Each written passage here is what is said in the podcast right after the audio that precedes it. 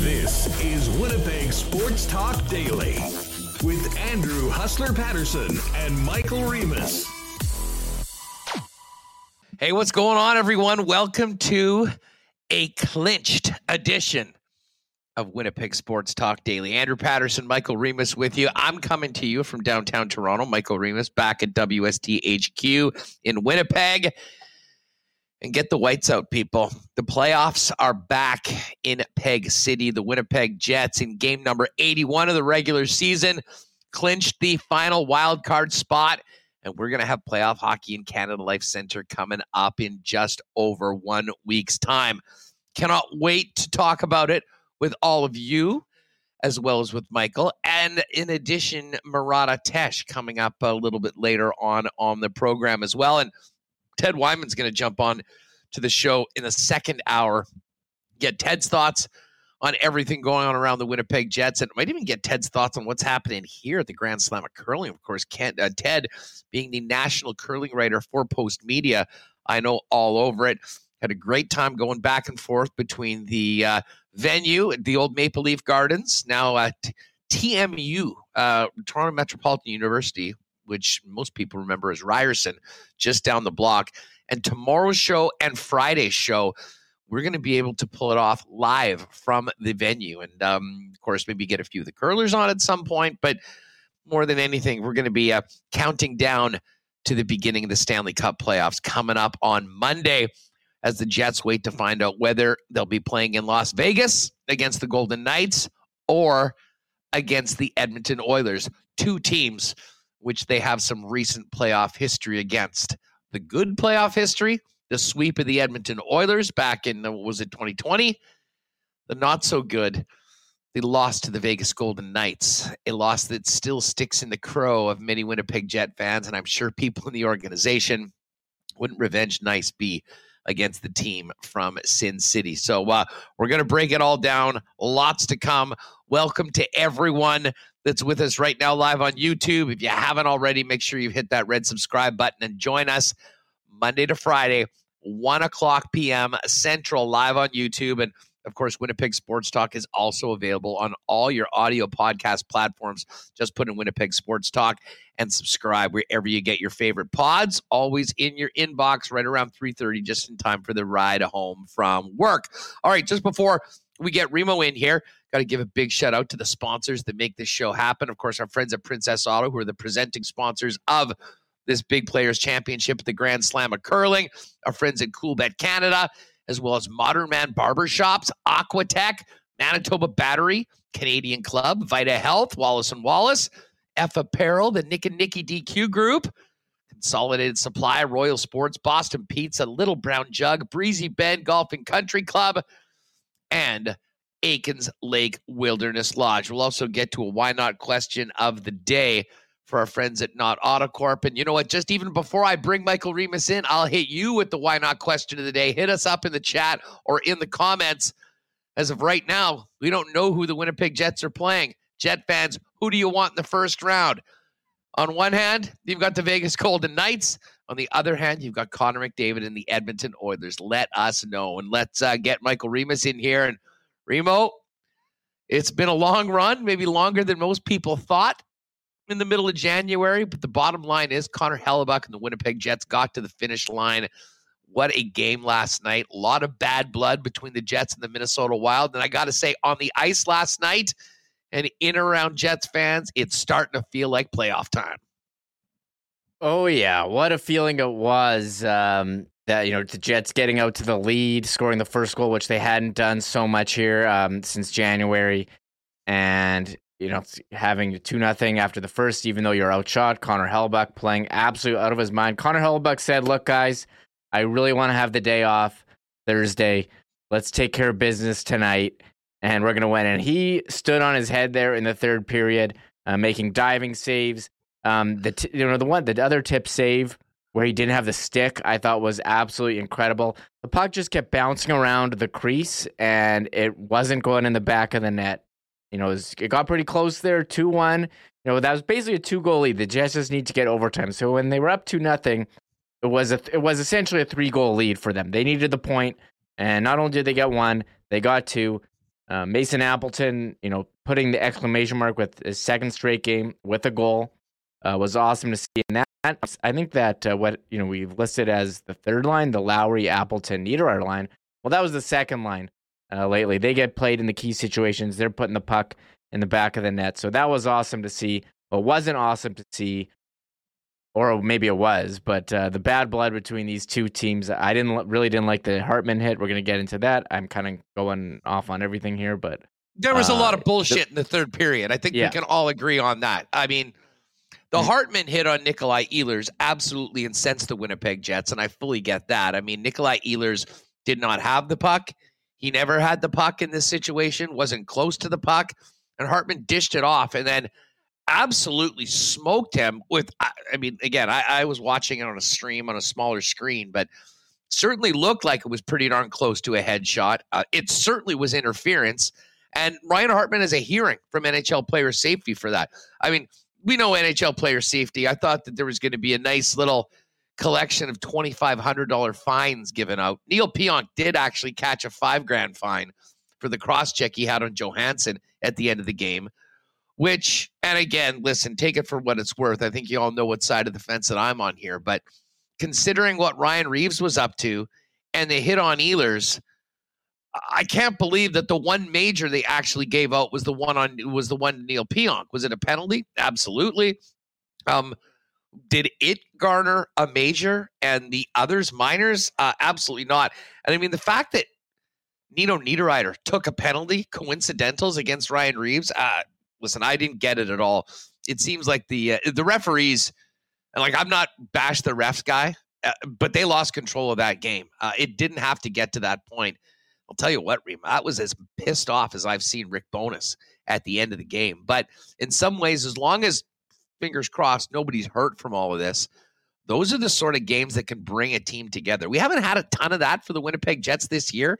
And right now, with one game left in the regular season, getting ready for either the Oilers or especially the Vegas Golden Knights, the Winnipeg Jets are going to need to be ready to stand up for each other come playoff time. And uh, I thought they did a pretty good job there uh, last night. So there was many um, Winnipeg Jet fans that wish that maybe Brenden Dillon – um, took more along the, the ethos of the Minnesota Wild and didn't hold up when he could have beat the hell out of Ryan Hartman and had him down afterwards.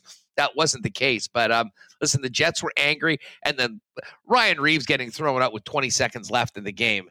I mean, you you saw Rick Bowness say it to, to Dean Evason across the benches. That was Bush League.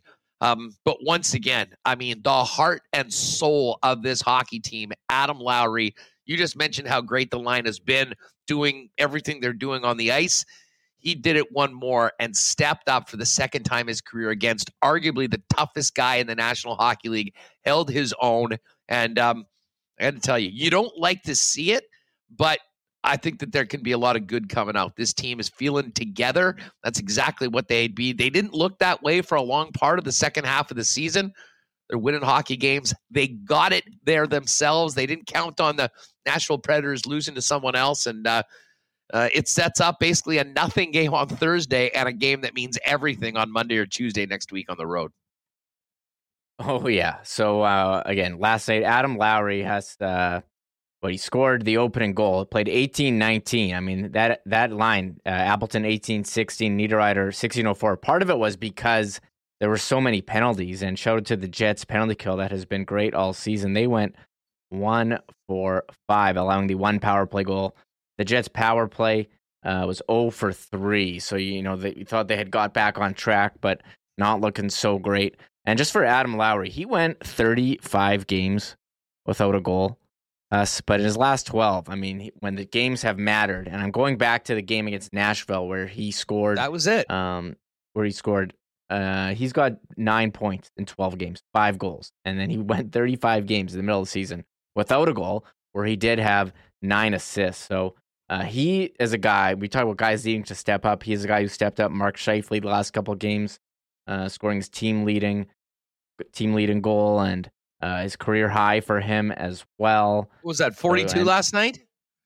Uh, yeah, it was a 40. Yeah, I think it was 42. So uh, I keep mixing up 41. I keep making mistakes here on this. So I don't really, I don't, I don't want to. Team, I tweeted out, you know, I tweeted out uh, Pionk's hearing, and I like I wrote on our Facebook Winnipeg Jets forward Neal Pionk. So that's I just doing so much, but yeah, it's 42. now you're now you're gun shy to make any I'm takes or. I wrote- any statement yeah, I'm after calling gun-shy. D- Neal Pionka forward. I think Yeah. we knew that you uh, knew that he was a defenseman. I knew, But, yeah, yeah, I don't know. The minute you I'm- do that, the minute you do that, you're just feeding the rabid reply guys of social media oh, that are I- falling over themselves to inform you that Neal Pionk is a defenseman. Yeah, thanks, thanks, tips. Uh, Yeah, know. well, I've done. I mean, I've done. I've done. I've like I've made graphics where I didn't change the score from the previous game. People will correct me on the score, so I des- I definitely deserve it. But um, I don't double. I guess I don't double. You know, getting ready for the show, I have all these clips from last night ready. I have like notes, and you know, when uh, the hearing news, I'm like, got to get that out. And I guess I wrote that he was a forward and cor- quickly corrected it. But uh, you got to be be careful here. um uh, anyways listen this is um and we're gonna get to uh hearing you know from the winnipeg jets from rick bowness we'll even hear what uh dean evason had to say after the game with a couple uh, when he was asked uh, about all the nonsense in the third period um but before we get to that and uh, as i say murat and ted coming up a little later on i'll say this remo I i i- in some ways it's too bad that the Jets are in the wild card spot that is going to put them through the Pacific Division. Because can you imagine a playoff series between the Minnesota Wild and the Winnipeg Jets if that's who the team was potentially going to play starting in a week? Um, rivalry's definitely back on. It may have cooled off a little bit over the last couple years since the team met in the playoffs, um, but that team is tough. I mean, they have a lot of their general manager and their head coach in them, and you know, for all the questions about what the Winnipeg Jets were made of over the last few months and really the last few years, I got to tell you, I, I really do feel like, um, you know, that might have been one of the best ways the team could have possibly clinched their playoff spot to get ready for the playoff beginning next week. Oh yeah, I mean, they're look. They had this ho- homestand. The schedule worked out where they had a lot of breaks. You know, we talked about Hellebuyck starting back to backs. Didn't look fatigued yesterday, Hustler, and I think the the spacing of the games. I mean, there are a lot of two day breaks. Um, you I almost want them to back- play him on Thursday just just to keep it going. He's that Yeah, good. Not that it he's- matters. Let him decide. That that's that's my take. If I'm Rick Bowness, let him decide. Although they're going to say Connor, take a night yeah, off. I mean, 13 in a way- row. You got us to the finish line. Don't worry about it. Yeah, the way they've played, um, you know, coming together, especially last night, it is too bad they don't get to play the Wild in the playoffs. But I don't think you're really caring. They're in the playoffs. The overwhelming fan, you know, viewers voting the poll, 83% want them to play the Golden Knights instead of the Oilers. So, but I think the way that they've played, um, I think you got to feel good uh, about the way they're playing. You know, the beginning of the season, you know, it's, it's they ultimately ended up where we thought that they would. Um, you know, it, just on the fringe of the playoffs, grabbing that last wild card spot, and that's kind of where we had them in the preseason. However, the road, if you had like a graph of where they took to their play, I mean, it goes uh, up and then it goes all the way down. Like your emotions, it's just been such a roller coaster of oh, this team is so good, and oh man, they've been one of the worst teams uh, for two months in the league but they're in. I mean, their goal differential looks solid on the season, plus 24. Um, you know, they have 46 wins. The record, the record's really good. I mean, yeah. say what you want of what happened in this period or this period. If you told anyone that this Winnipeg Jets team was going to go out and drop 46 wins on the season and get what, what what's their points now? Did they get to what 95 with the win last night? You have in front of you? Uh, they have 95 points. I mean, overall, it, like you have to think that this is a uh, this was a successful season for the Winnipeg Jets on the ice, but just the road that they took to get there made it so excruciating. Uh, but they did it. They made the playoffs, and um, you know you'd have to wonder you would have liked to have some of that home ice if possible, but they will not. And they will not, and will go on the road to play either Vegas or Edmonton. So we'll be uh, keeping an eye on that. We might be the biggest beneficiaries of the Jets season the way that it all happened too because Yes. you know in in this business i mean you know, I, my first boss always told me in uh, in sports media. And shout out to Chris Brook. I mean, things are really hot in this uh, in this routine when things are going really really good, or actually really really bad. Um, you know, just a middling team that you pretty much know what's going to happen. That's not uh, that doesn't really generate a lot of excitement or get new people in here. Uh, this has been the exact opposite. That is just as you described. I mean, a first three months of the season, way beyond everybody's expectations when there was a lot of negativity around the season, the, the, the team. And then just as they pulled all those people back in that may have been, you know, for whatever reason, you know, not really, not really believing, um, then it was deja vu to some really disappointing ends to previous seasons. And all of a sudden, it looked like this team was going to author the biggest collapse in NHL history for a team that was in first place in the conference in the middle of January. So, listen, it's made for a lot of fun shows on Winnipeg Sports Talk. Um, some frustrating shows on Winnipeg Sports Talk as well. A ton of great action in the chat, and thanks to all of you that have been with us throughout the entire season. But the bottom line is that uh, this team is in the playoffs. And I'll say this, Reem, uh, for uh, for everyone patting themselves on the back for calling the Jets making the playoffs, let me give a little applause to some people and a personal Barry Horowitz to people that actually called it at the beginning of the season. And I got a few messages, and I'm sure I'll get a few more. Let's not forget the Winnipeg Jets were not picked to make the playoffs, and follow the money. Coolbet and the rest of the books had them as a significant underdog to make the playoffs. And we're cashing those tickets at plus 160 for the Jets futures to be in the postseason tournament. And I'll tell you what, they're going to be a similar underdog uh, against either Vegas or Edmonton when the playoffs start next week. But overall, this has been um, it's been a really really fun season, and uh, you know what? We're going to talk a lot about the players, but we're going to hear from the head coach. How about the job that Rick Bowness has done? Um, I, I, when you think of what he was thrown at with at the start of the year, um, the way that he seemingly got the buy-in from the club, and then the way things sort of fell apart, and all the buttons that he pushed, some worked, some didn't.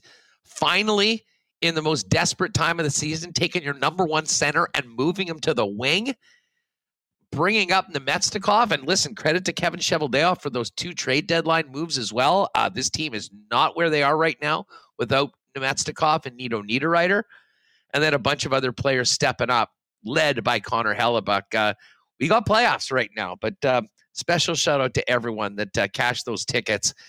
And uh, who knows if you're going to decide that if you want to let it ride on a first round upset in the playoffs. We'll talk about that once we know who is going to be uh, coming to uh, well, who where Winnipeg's going to be going to uh, to start it off. Listen, we're going to get to some of these clips, and as I mentioned, Murat's going to be with us in a few minutes. Um, before we do head to some of the clinching audio from last night.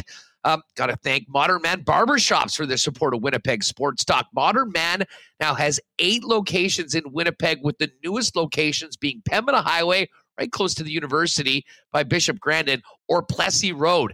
Modern Man barbershops offer a variety of grooming services, including haircuts, beard shaping, shaves, color services, and more.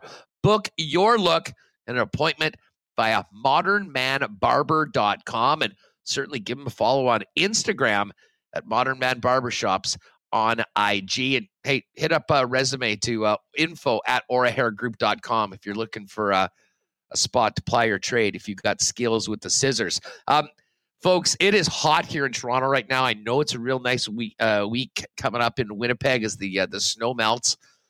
Let's start thinking about summer. Never mind spring. How about making 2023 the year you take the plunge? Visit aqua-tech.ca to design your own custom pool. Their team can provide on-the-spot pricing from designers as well as financing options that suit you. And I mean, there's no bigger reno to your property, maybe, than a new pool. How about though a home renovation starting with Aquatech? They have thousands of rentals is their foundation. Let Aquatech upgrade any space in your home. If you're looking to finance, their team can provide plans that suit you. Aquatech is ready to make your reno dreams a reality. Learn more about design, pricing, and financing options at aqua-tech.ca. Hey, if you're in the need for a battery for your car, your truck, or even that summer toy you're working on right now. Manitoba Battery, we know, is the most convenient and well priced option in the city, and they will bring it to you. Order a battery at lunchtime or heck, by the time a Winnipeg Sports Talk starts, it'll be sitting on your doorstep in two to four hours for less money than you spend anywhere else in Winnipeg on the same battery. No more fighting for a parking spot at Costco or waiting in line in Canadian Tire. Shop local and let Manitoba Battery bring the battery to you at the best prices in town. Donnie and his staff are waiting to help you out at 783 8787. Order online at manitobabattery.com or give them a visit at 1026 Logan Avenue. And, you know, I had had a very little sleep with that 5 a.m. flight yesterday. I struggled to stay up throughout the entire game. I wasn't able to catch Kenny and Rennie or uh, the IC guys or anything happening after the game. But I will say this if I had had some of Canada's favorite Canadian whiskey, I would have cheers the Winnipeg Jets and maybe had a shot to uh, celebrate. We'll save that for the playoffs and the parties coming up in a week or so. But Canada's favorite Canadian whiskey is also the official spirit of the Winnipeg Blue Bombers and a WST. You can pick up Canadian Club at your local Manitoba liquor marts. And don't forget, Canadian Club and Ginger Ale now available in 473 milliliter cans at, at, at liquor marts and at beer vendors throughout the city. Um, all right, Remo, I was just talking about the jobs that Rick Bowness did. Uh, not a lot of people thought that with basically the same personnel that this team would be much different from last year. Um, as we've kind of gone through, there was a real roller coaster of the season, but they've eh, mission accomplished for the first 82. Um, let's hear from Rick Bowness, the man that guided the Winnipeg Jets through all of these ups and downs, and uh, his thoughts on getting his team into the Stanley Cup tournament. Because give the guys a ton of credit because things weren't going very well for us for a while, and we dug out ourselves out of a hole. We found a way to get on a winning streak, and uh, so you give the players an awful lot of credit for that. What does that do for a team going into the playoffs? Uh, the win. Like that feeling of getting through the adversity. Yeah. Um, yeah, we. I know, I know people had written us off there for a while. And, we just fought through it. Every team that gets into the playoffs at this time of year and you're in the bottom end, you've got to fight through some adversity. You've got to fight through some second guessing, and that's fine. That's all part of our business. But again, give the players full curb marks because they uh, they stayed focused on the on the process of what we had to do, game in and game out to get us into the playoffs. So good for them.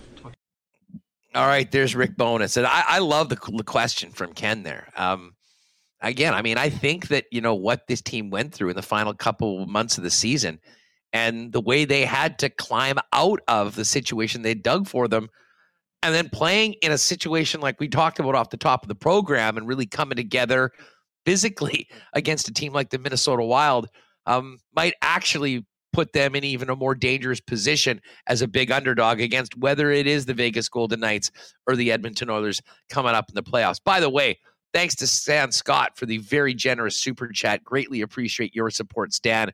And shout out to everyone in chat. Lots of people here again. No surprise. Hit that red subscribe button. Join us daily throughout the playoffs and into the offseason and tell a friend about Winnipeg Sports Talk where, uh, where you can. Um, a little bit more from Bones. This team, we all know, um, is not where they are without the brilliance of Connor Hellebuyck, who they rode 13 straight times with the season on the line, all the way to the finish line. Here's what Bones had to say about his number one. Well, he was an outstanding performance by him tonight, clearly. Um, I thought we were very nervous to start the game. Right? And we couldn't make a 10 foot pass. But as the, the, second period, we got our legs going. Uh, we played much better in the second than we did in the first. And then in the third, they got that early power play goal, which, you know, gave them a lot of life. And then uh, we were on our heels a little bit. But that's when you need your goalie to they make the timely saves. And then Appleton's goal, clearly, they talk a lot about timely goals. That's about as timely as they get. All right, Bones dropping a few of his uh, his favorites. Timely saves, timely goals. They got them both. But um, I mean, uh, I could just sit here and talk about Connor Hellebuyck for the next 90 minutes of the program. We won't do that. But make no mistake about it, he is the backbone of this team. Um, let's uh, one other thing from Bones that we do need to get to. Um, there was that cheap shot on Nikolai Ehlers by Hartman, and um, Ken, I believe it was Ken, asked, or maybe it was Jeff, but uh, asked about Ehlers' status uh, as he didn't return to the game after that hit in the third. Yeah, well, he's going to be reassessed right now. We'll find out more a little bit later. What did you think of the play itself? Uh, he's in a vulnerable position. He is, uh, and you hate to see those hits. Um, yeah. All right, so reevaluation for Nikolai Ehlers, and uh, Ehlers is another guy. And Remo, I mean, I still think back to that St. Louis game. Um, really, at you know, one of, if not like right around the low point of the season, and um, this team had no life at the time. There wasn't a lot of energy. And speaking of some of the fisticuffs that we saw last night, I mean, Nikolai Ehlers, I'll always remember that standing up and fighting Schenn of all people and taking some serious, like taking some major shots.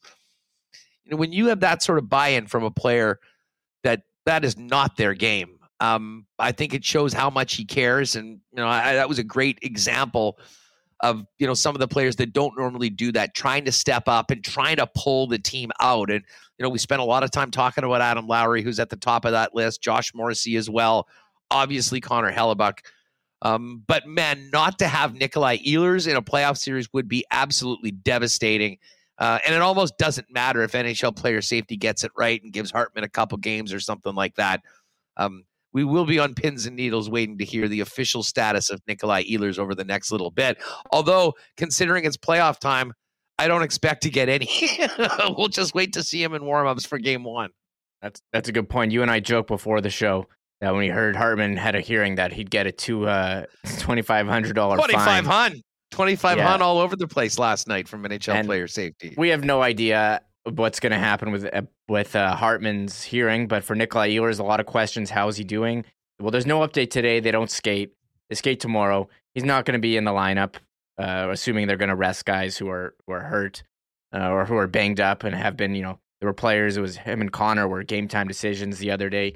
You know, he got he got hit. He went down, grabbed his head, went to the bench, and then you're like, yeah, and they went to the room.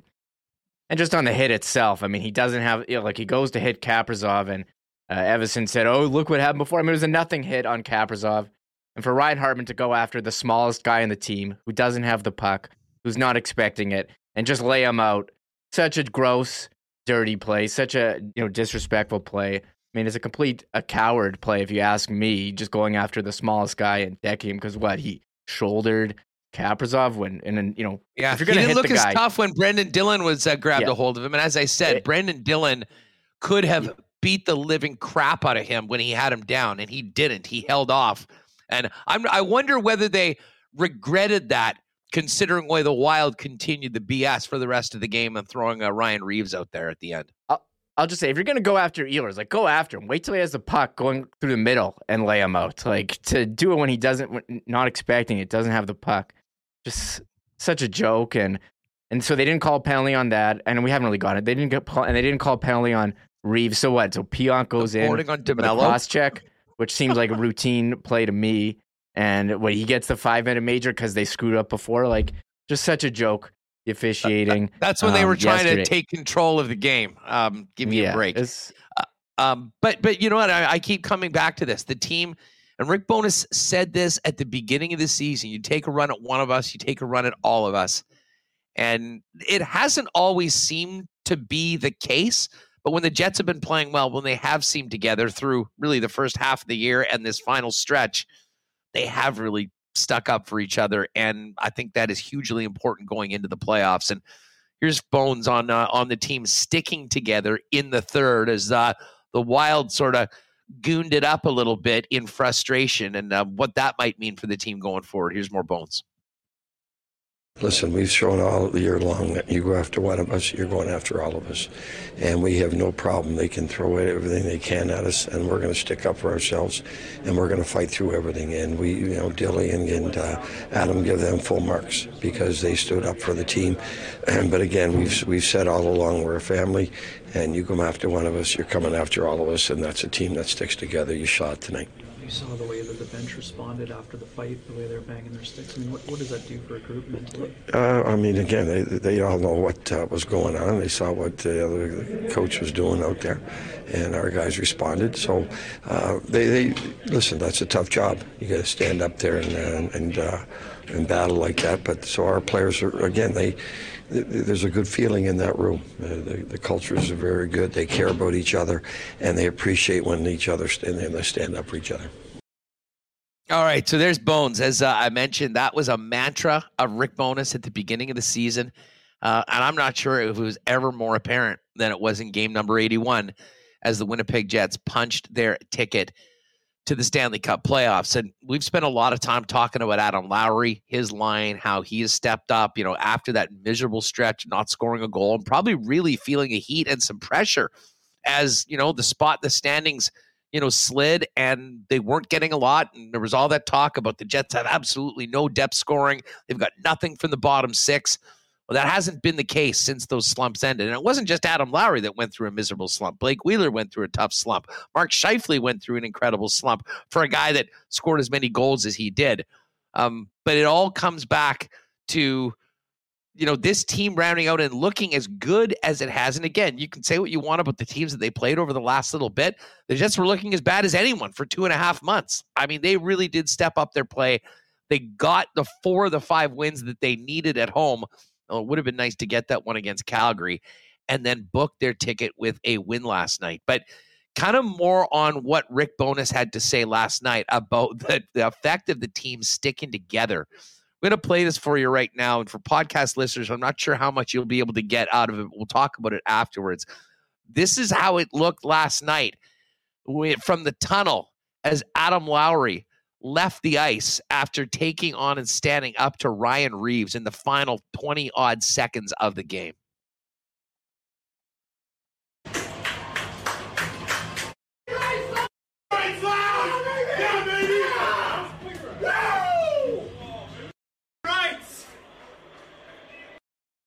What what a scene that was!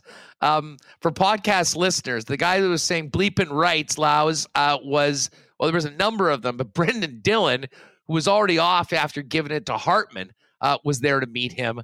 And then all the black aces. There was Logan Stanley, who probably wished he could have been out there. Uh, you had Axel Jonsson-Fjallby, you had Carson Kuhlman. I mean, every single one of those players appreciating um, the stones that Adam Lowry showed for the second time his career, willing to uh, willing to dance. And you know, Lowry was, it, uh, sorry, Reaves. I mean, Reaves does this all the time um, flexing out there. He knows he's tougher than just about everybody in the league. And he's, what is he taking a whack at Mason Appleton? Lowry, I, am surprised Lowry even took the face off. He could have just met over, but he goes, Hey, you know, listen, you're going to deal with me.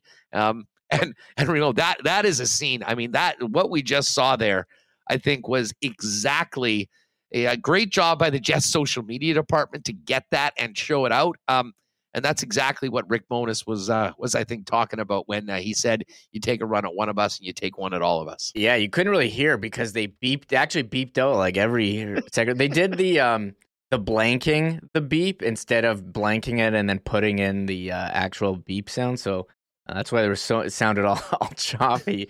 But they were fired up. You know, when that fight happened, I was like, oh man, like they actually need Adam Lowry. He's been such a big player. He played 18 minutes yesterday. He's scoring uh, big goals for them. But uh, you know, I'm watching this like feeling nervous. Like, don't break your hand punching the guy's helmet or his face or something, and or fall down and um, you know fall on your head and get a concussion. Like, you don't want him to get hurt, but he held his own. You know, it was pretty pretty intense. Like he's got the one hand ready, one hand up, and uh, he took Reaves down and you know took maybe a shot. Like got punched in the helmet by a bare bare fist. So uh, that hey, was that was a heavyweight fight, though, Huss. That was that was intense. It absolutely was, uh, uh, but it shows the uh, the courage, the stones that Adam Lowry has, and man, that if that that image doesn't tell you what he means to this team, uh, I don't know what does. Well, maybe all the goals that he scored and what his line has done. And Remo, if you will mention me talking to Jeff Hamilton yesterday on the program, we were talking about that third line and just how effective they've been, how dominant they've been in the last couple of games and the way that they had stepped up. I, I still maintain this. I mean, if you want to, I mean, uh, if you want to think about some reasons that the Winnipeg Jets are going to be a handful for whoever they play in the next round, look no further than that line uh, because they'll be matched up at times against the top lines on the other club. Um, you know, are they perfect? No, but man, are they playing great right now? And they're bringing all of the elements um, that you'd want from the depth players on your lineup right now. Um, and they're starting to get some things happening offensively as well. You know, Nieder, Niederreiter's been able to score. Mason Appleton's all of a sudden had a couple as of late and a huge goal last night. We've talked about Adam Lowry. I mean, Adam Lowry was that guy during the depths of that slump that scored against Nashville to create an opportunity to get two points in overtime. And I'm not sure this team is in the place that they are right now if he doesn't have those massive goals against Arizona and the Ducks when they were struggling and got very, very important wins that were all part of finally getting the finish line last night in game number 81. Um, let's, I just want to get back to uh, Bones for one more uh, quote because one of the things we talked about yesterday was an opportunity for the Jets to avoid having to worry about the Thursday night game against Colorado and to have to avoid looking at the scoreboard and worrying about the Nashville Predators taking care of their own business with a win. Here's what Bones had to say on that. Well, I, I know uh, these guys aren't going to probably send a great team to Nashville and use Colorado, uh, so we had to take care of business. So I give our again give our guys full marks.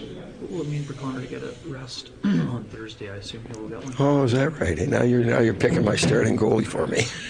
Just lending a suggestion to a rest. Yeah, I'd say that's a pretty good bet. He deserves a rest. Uh, fortunately, the schedule, as I said, the last couple of weeks been a little lighter, so we've given him plenty of time off. But certainly, he deserves a rest after tonight. All right, there's uh, Bones. Yeah, he's he, he, pretty good chance that Big Save Dave's going to get a chance to play in game number 82. Um, you know, I, I, here with a little bit of a different setup than normal, not as many screens, but um, big thanks to SK for a nice little super chat. Now, I believe Remo, did, did you say that that was um, thanks to a uh, a wager? Yeah, well, speaking of wagers, you were the one who said like a couple weeks ago, oh yeah, Big Save Dave, he's not playing until April when we looked at the schedule. And you were right, last game of the year. I said Hellebuyck really wanted that day off, and he had to earn it yesterday with some of those saves. But show to SK for the super chat. Uh, you know, one thing that's great about the channel is you have all these connections made in the chat. So SK had a bet with BA Split about the Jets making the playoffs. So SK owes BA Split 20 bucks for losing the bet. But he also thought he'd send us a twenty dollars super chat. So shout out to SK. was here just about every. I don't know if he started watching the games again. I think he had to stop at a certain point. couldn't couldn't take it anymore. But the Jets will be in the playoffs, and we are looking for Monday. We don't have like confirmed dates. The playoffs start on Monday, and we'll have to wait and see what the schedule is. I am, you know, talk about time zones. I'm ex- fully expecting the home games here start at 8 p.m. Hustler. So get ready for some uh, rowdy atmospheres. You know, if they weren't already 8, going to be. Dude, they're going to be it's 8:30 or 9. For well for home games, you think 8:30 or 9? Cuz they already yeah. did a 9 home game. Well, I, I, mean, they wait till the early game's over in the playoffs yeah. for the most part. I guess we'll like have to wait two games. If there's two games in the West, like the thing is, when you play in the West, mm-hmm. you're playing in that in that late television window. So uh, it's going to be great news for the bars and restaurants downtown. There's going to be plenty more time, I think, for people to pregame. And I'll tell you what, um, you know, we won't get into game production and all that. We've kind of talked about that, and I know there's, you know, a lot of talk about the uh, the the season ticket campaign that the team's coming on. I, am going to leave that today. People are spending their time on Twitter talking about that. We will talk about it tomorrow, though. Christina Litz is going to join us from True North Sports and Entertainment. Talk to her a little bit about, um, you know, the video, the campaign, all of that. Um, and we'll have a little bit more time. But today's clinching day. We're talking about this team right now going to the playoffs. And I'm looking forward to doing that with Murat Ates coming up in uh, in a little bit. Um, we will hear from Connor Hellebuyck afterwards and a few of the other players. Um, but listen, Murat is going to join us right away. A couple things that I want to do. And, and, first off, a big shout out to uh, our uh, our latest winner of the Unsung Hero from our friends uh, at Wallace and Wallace. Now, um, this one is awesome, and I got a first off shout out to Jeff Bose, regular listener, who sent this one in. And uh, I, I, I love this one because we've had a great number of unsung heroes that have been doing a ton for you know people in need and charity work. The other part of, uh, of this in our life is the people that dedicate so many hours when it comes to helping out minor sports and whatnot. And this is just a great, great winner of the unsung hero. Um, this is from Jeff Bose. Hey guys, my son has played baseball for the Elmwood Giants baseball team for the past five years, and there's a community of coaches keeping baseball alive and well in this lower income area. Derek and the coaches have put in hundreds of hours each year coaching, running skill programs for younger kids, and getting the players to give back by coaching kids as well. The group has revitalized baseball in this area as the sport was dying in the Elmwood, North Kildonan area. Kids are excited to play baseball, and the big kids play under the lights at Koski Field. Funny thing is, I coached Corey Koski when he was 17. The teams have done really well, and it's a great mixture of kids from have and have not families. Derek Helgeson, coaches, shout out to you. Uh, Derek, we've got an autographed jersey from Jets All Star defenseman Josh Morrissey for you. And um, Jeff, shout out to you. $500 donation from Wallace and Wallace to the Dream Factory um, for your nomination. And JMO and uh, his lovely wife are going to be matching that donation as well. So, winners all around, and good luck to everyone in that Elmwood Giants baseball program coming up this year. Big thanks again to Wallace and Wallace who, of course, are your fencing and overhead door specialists here in Manitoba. Find out more, wallacefences.com or on, uh, give them a buzz at 452 2700. Um, I butchered this yesterday because I didn't have the right uh, the right month, and I was thinking about Ultimate Male Energy from uh, from last week here. But Vita Health Fresh Market is ready for spring. I think we all know that they've got the best prices on natural and organic supplements, beauty products, and groceries, and uh, the biggest selection of local products too But have you guys had your healthy fats today? Yes, there is such a thing. Omega 3 fatty acids are beneficial for your skin, brain, joint, and heart health. And that's where Health First Omega Supreme comes in. Get your healthy fats the easy way with this one a day soft gel. Health Omega Supreme, Health First Omega Supreme on sale all month at Vita Health Fresh Market, empowering people to lead healthy lives. Seven Winnipeg locations, including the newest store in Linden Ridge and online at myvita.ca, fully shoppable website with local delivery options as well. Um, how's the menswear game looking? How's the closet ready for spring and summer, fellas? Up your menswear game heading into the new seasons over at F Apparel. Custom suits beginning at 400 bucks along with chinos, golf pants, custom shirts, both tucked and untucked styles, and an incredible selection of menswear accessories. 15% discount for wedding parties. Don't waste your money renting tuxes or something like that. Head to F, get great looking suits that you can wear beyond the big day. Everyone will get a 15% discount when you get your suits at F Apparel. And if you need a new suit for a 2023 high school grad, get on down to F. They'll give a free custom shirt and tie valued at 150 bucks for any 2023 grad getting a suit at F Apparel. 190 Smith Street downtown. Get ready or make an appointment online at fepapparel.com. And with the beautiful weather here and in Winnipeg and much more on the way, celebrate it. Celebrate the playoffs with a blizzard. Speaking of whiteouts, four locations for Nick and Nicky DQ DQ Northgate, DQ Polo Park, DQ St. Anne's, and the DQ in Niverville. Never a better time to jump on a blizzard than with the change of the season over at Nick and Nicky DQs. All right, Ted Wyman, a little later on in the program. Right now, though, let's welcome in Murat Ates of The Athletic. Murat, great to see and talk to you again. And uh, it took a little longer than some expected a few months ago. Um, but they did something that a lot of people didn't think they were capable of doing five or six months ago. The finish line has been achieved, and the Winnipeg Jets are going to be playing playoff hockey. I mean, I'm so happy for everybody in your chat, everybody in the comment section at The Athletic, everybody that we interact with on a day to day basis. I mean, the joy levels are back in Winnipeg, and that's such an exciting thing for the city at a time when it looked for a second there like things had gone off the rails. And Winnipeg had good metrics. They were out shooting teams. They weren't scoring. They weren't bearing down. There were times when they overpassed their way out of great situations, and it seemed as though the playoffs might pass them by. No doubt anymore. They're making it It's Vegas or Edmonton, and I think Winnipeg's very excited about that. Um, I have been uh, leading the charge for a long time with the Connor Hellebuyck Appreciation Society, and it is a large, large group. Um, how about the play of the Jets netminder?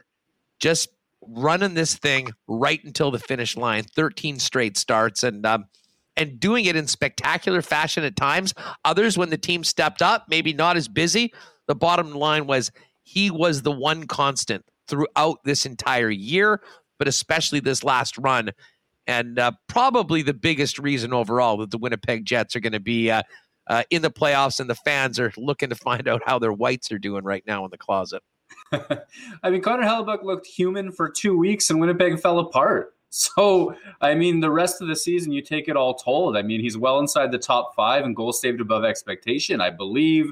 Um, you've seen the highlight reels last night, the paddle saves. Are you friggin' kidding me? Like, it was a situation where We've seen Winnipeg get goalie during its slump. Well, Connor Hellebuyck was not going to be denied last night between that save, um, his glove work, everything that went into that night. You had a sense that Winnipeg was getting outplayed, but weren't going to be beaten because Connor Hellebuyck was there. And goaltending for me, you know, are it's two things. One is the metrics, you get into goals saved above expectation, save percentage. Connor Hellebuyck is a leader in those regards. The other thing is the feeling is the guy going to be there? Can you count on him? Can you trust him? And I think that Connor Hellebuyck has given Winnipeg that belief again, um, if they ever lost it at all, to be clear. And that's a dangerous little recipe heading into the playoffs. The idea that he might be peaking at exactly the right time.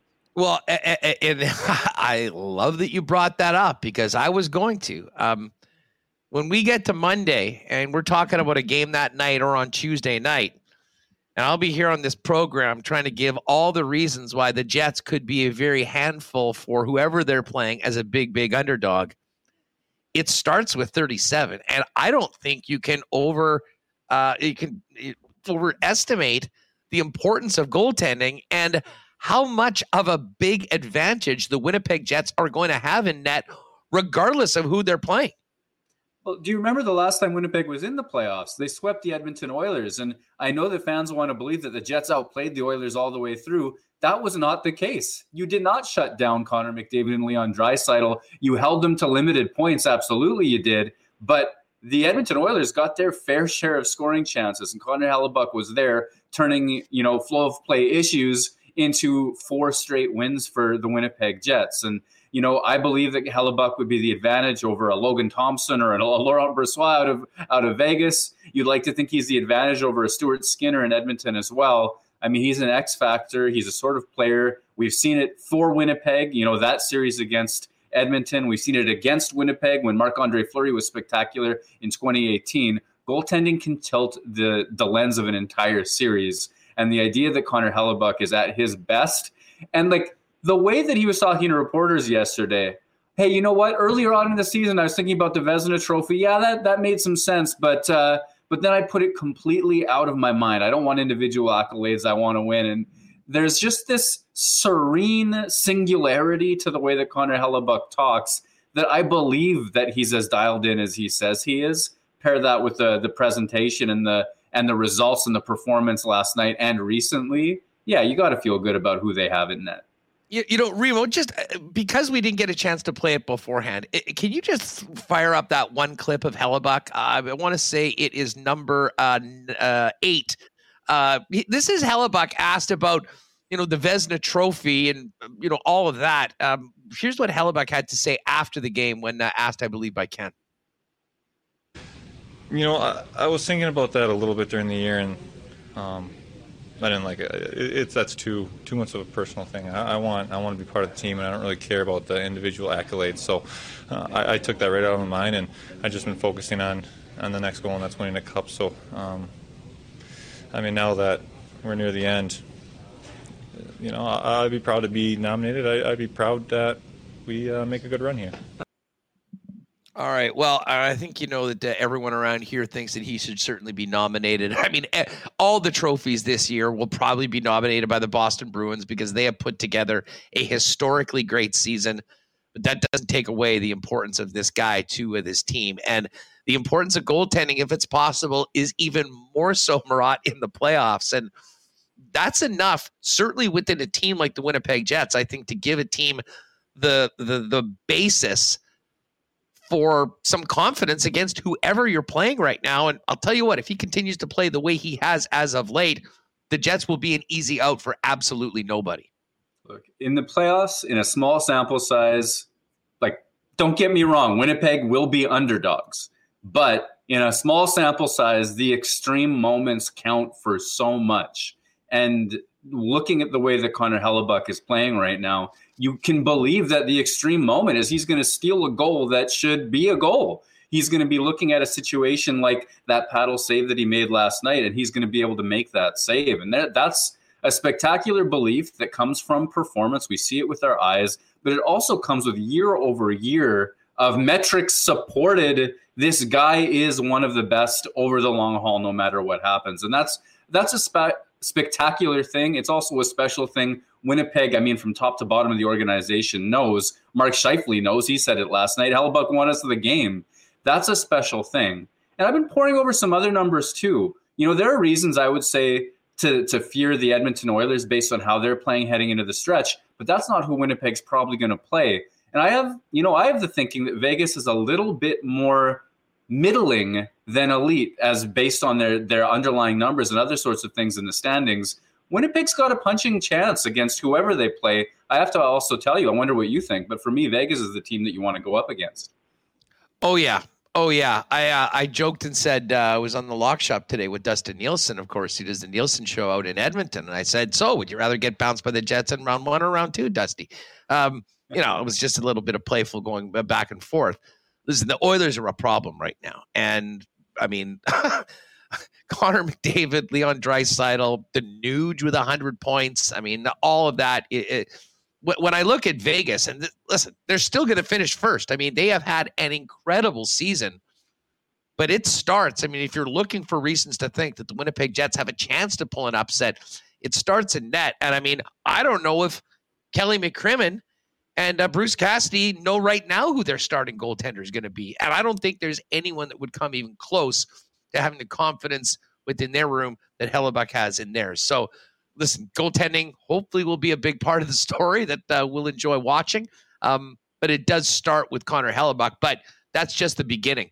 Murat, one other, uh, uh, when we talk about, you know, what the Jets have done over the past two to three weeks to pull themselves up and get into the playoffs, Hellebuyck is obviously where it starts, but the other guy, and he was a big, big part of last night in a number of reasons, was Adam Lowry. And you know, I mentioned earlier, I mean, justifiably so. There was a lot of talk about the Jets' lack of depth scoring and where it had gone. Not only has the scoring returned for Lowry, the likes of Mason Appleton, and the look now that they have with Nino Niederreiter on that line is as good as I think we've seen in a long time. But man, are they playing a dominating playoff style game. And then you add the element that Lowry brought and showed off at the end of the game, standing up to Ryan Reaves, of all people. I can't think of a guy that elevated his game when he needed it more, and um, that's a true show of leadership in so many different ways. And it's another that that line's going to be a real pain in the ass for whoever they play in the playoffs. I'll tell you that much. Hundred percent, they will. What did Mason Appleton call him in the in the video, the jacket presentation? Full set. I think it was full set. I think that, that was a that was an indication of, of, of, the belief and the and the confidence that he gave everybody uh, with with what he did last night. And listen, I've written to this effect at the Athletic because Adam Lowry's dis- uh, offense disappeared for a little while partway through the season, and the question was going to be, well, hey, is this your fourth line center? What's going to happen to him? All that sort of stuff. And the you know the the response I had was this is a player who will be there in the stretch. You can count on that. And, you know, that's from talking to people around the team. Everybody believes in the person. You watch that video of him coming off the ice, getting celebrated by Brenden Dillon, Logan Stanley, that the Jets shared as well. Um, you know, I put that in my most recent piece, wrote last night. Um, there is a role that he plays on that team that if you go back to the last time the Jets were a very good team, that 2018 run, you have so many people before Lowry in that heavyweight bill, starting with Dustin Byfuglien. Well, now look at the team. You've got Lowry doing the job, you've got Brenden Dillon doing the job. And I don't think it's lost on anyone in the Jets dressing room that when those guys show up for each other, the message is just like Bowness said, you go after one of us, you go after all of us. For Lowry to give up fighting experience, to give up, you know, probably size and strength to Reaves and go after him anyway in that situation, every single Winnipeg Jet saw value in that. And that's a little bit of something about why they believe so much in number 17. Well, and, and I think that's more important right now than at any other point in the season. And, you know, with the way that team has played, with the way they've contributed, with the way they have dominated at times and just lived in other team zones, um, you know, that in itself is important. But I, I, I'm interested in your perspective on this, Murat. The way things got a little crazy last night and everything that happened in the third period, and the fact that they did need to stand up the way they did. I, as long as Nikolai Ehlers is okay and everyone's good to go for the playoffs, I don't think a circus like that could have happened at a better time for a team that had just done what they had accomplished to do in day one of the year and kind of reminding them of the type of team and how close they need to be when you are going up against potentially a team like Vegas, who is no pushover by any stretch of the imagination. 100%. Just go back to two weeks ago, three weeks ago, when we doubted them. When they were in that California road trip, they came out of that San Jose game, and you know things were burning a little bit. And if you even if you believed in the Jets' quality of play, even if you thought that the, the metrics were there and the goals would come and all those sorts of things, there was an enormous element of prove it to the Winnipeg Jets stretch run to close off the season. Prove that the first half of the season wasn't a fluke. Prove that you can play, that your top players are going to commit and play the um, desperate shot blocking, back checking, protect the middle version of playoff hockey that you're going to need. Prove that you can get the wins and the goals when the time matters well, they started to do that. And, you know, they played a relatively strong home stand against Nashville. That second period was all kinds of dominant. Every single Winnipeg Jet, I went through it at the site just to do it. You could name every single Winnipeg Jet and look at a puck battle that he won against the Nashville Predators to maintain that run of dominance until they could win that game. San Jose was the same. But one thing that we had yet to see proven, uh, not in a long time, anyways, was that physical aspect. So when Dylan DeMelo gets boarded from behind from Ryan Reaves and the game, well, first of all, it's not penalized. The game goes off the rails. Winnipeg plays a role in it too, but I think that's the hit that changes things. You're wondering, is Winnipeg going to push back? What can they show each other? And I think that they proved it. I think it was important to get that done before game one of the playoffs to have that vibe, so to speak, because game one is going to probably look exactly like that in some respects. Yeah, well, especially if they go up against the Vegas Golden Knights. And um, as I say, we'll spend time focusing on the matchup once we know what that matchup is. Um, but I think there's a lot of things to really like about where the Winnipeg Jets are right now as a team as they get to. And sometimes, I mean, it, there is something to be said, Murat, for adversity forcing a team to get better. And I, I really do think that we've seen that over the course of the last little while. Um, because if they didn't, frankly, we'd be talking about the biggest collapse in NHL history for a team that was where the team was in the middle of January. Um, and, and again, a lot of it, this comes back to Rick Bowness. Um, what uh, the job? where do we even start with the job that Rick Bowness has done all season long, starting with the beginning of the year, but the way he handled – um, you know, a team basically going the wrong direction for an extended period of time. And some of the moves and the unconventional moves that he made with their backs against the wall in the last few weeks that have sort of led to the recent winning streak and ultimately uh, getting the job done. Well, yeah, I think for me, Winnipeg had genuinely gone off the rails a bit. And you know, there's a question of how they were going to get their offense. You could see that some of their star players weren't as committed to the defensive side of the game. We've seen that song, we've seen that dance, we know it well, we know the steps, right? But I also think that during some of those struggles, you saw Rick Bowness play some hunches that didn't work out. So there's the one game that the Jets give up two straight goals off of faceoffs. Um, and I guess against Los Angeles, that was Scheifele loses one, they get scored on. Dubois loses one, they get scored on.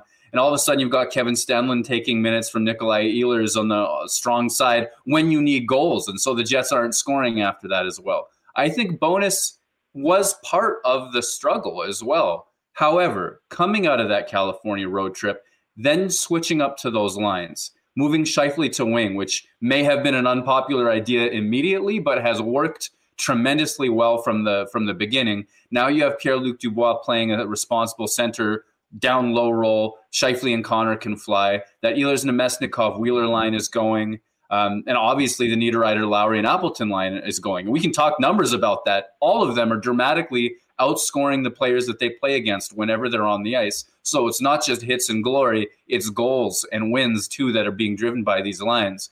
But down this stretch run, even against Calgary, when Winnipeg sort of gave up the chance to dem- to cement themselves as in control of their destiny, Bowness stood firm in those lines that were working. He did not waver and start playing hunches and mix up, you know, in a desperate attempt to get things back on the rails because he had found something that genuinely did work. More of it was going to be the solution. And I think that, you know, I think he deserved some criticism for some of some of his plays earlier in that slump, but he deserves tremendous praise for holding everything together and getting them to play their most desperate and effective game over this last week or so too. Well, I, agree with everything you said. I mean, there was a lot of questions and a lot of uh, things happening with this club, and you know, you, you got to stop the bleeding at some point, and it didn't stop right away. But we're not having any of these conversations if we don't talk about the effect of Rick Bowness from day one of training camp and the moves that he made. And listen, you can't just snap your fingers and entirely change a culture of a team. I mean, a lot of that is personnel, a lot of that's things, and I think we've seen some of that creep back in in previous months as things went down. But um, we can't lose sight of the fact that the job Rick Bowness did in the first half of this season before things went south was as good as any I can remember in the NHL, considering what we had seen in previous years and the fact that they didn't change many of the deck chairs. They changed the guy behind the bench. Yeah, and you know what? Some of the hunches I keep harping on those are the little rocks, right? You're trying to fill a jar, you get the big rocks in first, right? And so that conversation he has with Josh Morrissey in the off season calls him up on the golf course. Hey, is this a good time to chat? Well, anyway, they got in touch, and uh, and they the idea that he was able to challenge him to think of himself to think of himself as a top ten Norris Trophy candidate now, I'm not saying you can merely make that suggestion and turn Josh Morrissey into a 76 point player, more than doubling his career high, which was set last season and was already seen as a, as a step forward for Morrissey. But his role, the way that they worked together, the confidence he gave him, the ability to change Winnipeg's offensive plans. I mean, Josh Morrissey isn't dangling from the blue line with that kind of confidence, other than a few select third period desperate comeback attempts last year but we're seeing it all of the time. And the way that Morrissey reads the defense to see, hey, do I have a step on this guy? Can I attack even when he's mid deep? I mean, this is a player at peak confidence. Bowness challenges Pierre Luc Dubois to play a better 200 foot game. He certainly challenges Scheifele and Connor right off the hop in terms of shift length and things like that. I know that went off the rails at different times, but down the stretch, he got what he needed from those guys as well. The captaincy change, I think that was important. I have heard people tell me from within that team that there are people who have voices this year that didn't previously feel like they had voices in that locker room. And I think that that's real as well. Uh, so, I mean, talk about big rocks. What else is there? Put that in front of Connor Hellebuyck playing like Connor Hellebuyck can play, and you've got yourself a playoff team. You know, and, and you mentioned this in one of your tweets and in the article as well. Um, the thing that is so fascinating about this hockey club and about where we are right now in following the Winnipeg Jets is that, you know, despite the fact that we're going to be getting playoff hockey and we'll see what happens going forward, there is an element, I believe, it's some sort of a last dance of um, of at least a good portion of this core going into next year, regardless of what you think of what's happened with this season with particular players or not, just because of the time ticking down on contracts and whatnot. And, you know, it's impossible to keep these teams together forever, even though the Jets have done far better job if you like to keep the team together as long as they have. Other people have different opinions on all of that. Um, but you know what I'm saying? I mean, this is this is a, a special time, I think, for fans of uh, a number of players because there's no guarantee on uh, a far greater number of guys being back next year than would normally be the case for a team that just has done what the Jets have done. 100%. 2024 is a ticking clock, and this summer is when Winnipeg has to make some of the key decisions. I don't think that there's a playoff run that can change the big picture on, on this team and the idea that you know, Blake Wheeler's towards the end of his career, his impact, they explored moving him last summer. Will that happen this year? Not so sure. Um, but Mark Scheifele as well is, a, is now a concern. He's going to be eligible for unrestricted free agency in 2024. Do you extend him at a big ticket price at this stage of his career? Is there anything, other solutions you can come across? Can you use him to bring back assets that keep the team competitive? We know Pierre Luc Dubois um, well, we don't know, but we think Pierre Luc Dubois is a, an unlikely long term jet. Although, of course, so comes the leak. Darren Dreger, you know, reporting that Winnipeg will do everything in its power to keep him. I think that's the first in a series of announcements that eventually ends in we did everything in our power to keep him and a move. That's just my opinion. But there's a ticking clock on this team, whether you get all of your favorite players back in a Jets uniform next year or not. And that's what makes a moment like this special. You saw Canada Life Center come back to life down this stretch run when Winnipeg's effort was ratcheted up. And you saw what this city was capable of in terms of the noise. You have Josh Morrissey's let's fucking go moment. You have the fans come alive cheering every shot block, every dive, every bit of meaningful play. And now Winnipeg cemented its playoff spot with the group of players that have been the heart and soul of this team for better and for worse over the last several eras or years, pardon me this era is defined by the heights that players like Blake Wheeler, Connor Hellebuyck, Mark, Mark Scheifele, and so on have been able to take them to. This may be the last time that this group, and even if you consider Pierre Luc Dubois the payoff of the Patrik Laine lottery win, there's a chapter coming to a close, whether this summer or soon afterwards. Enjoy it as much as you can while you have it, and all the best to fans who are who are trying to do that. Well, and, and, you know what I mean. It's funny you talk about the fans and the, you know the the atmosphere in the building, and I I really do think as someone that's in the seats every game, I mean the way that the fans stepped up while the team had been struggling going in, coming off that loss in San Jose, that I mean it had me about as rattled as I've been in a long time, but where the team uh, where the team was and team going. This is also an incredibly incredibly crucial point um, for the organization overall, and uh, it was maybe made even more clearer yesterday with the big launch of their season ticket campaign sort of coinciding with this team going to going into the playoffs. Um, and listen, I don't think one win or one loss or what happens in this next series is going to be the determining factor of how things look in the stands and beyond. But I think it is naive of us not to think that um, this isn't, in a lot of ways, um, maybe one of the most crucial points overall in 2.0 history, considering um, you know some of the things that have happened in the past and where they are as an entity right now with the support of people in this community. You have to give fans a story to believe in.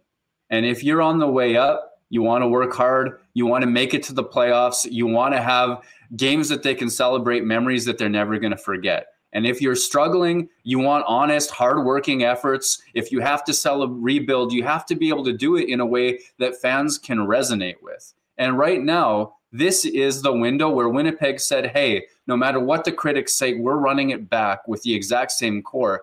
That's a big bet. That is an enormous decision. That was not taken lightly, I should hope, by the Winnipeg Jets and to make it to the playoffs right now, they give themselves an opportunity for fans to get on board with the story that they've been sold, and sometimes not perfectly sold. Uh, you know, on, on that as well. I know the building hasn't been 100% full, and I think that's a sign that well, some fans aren't believing in the overall storyline of the team right now.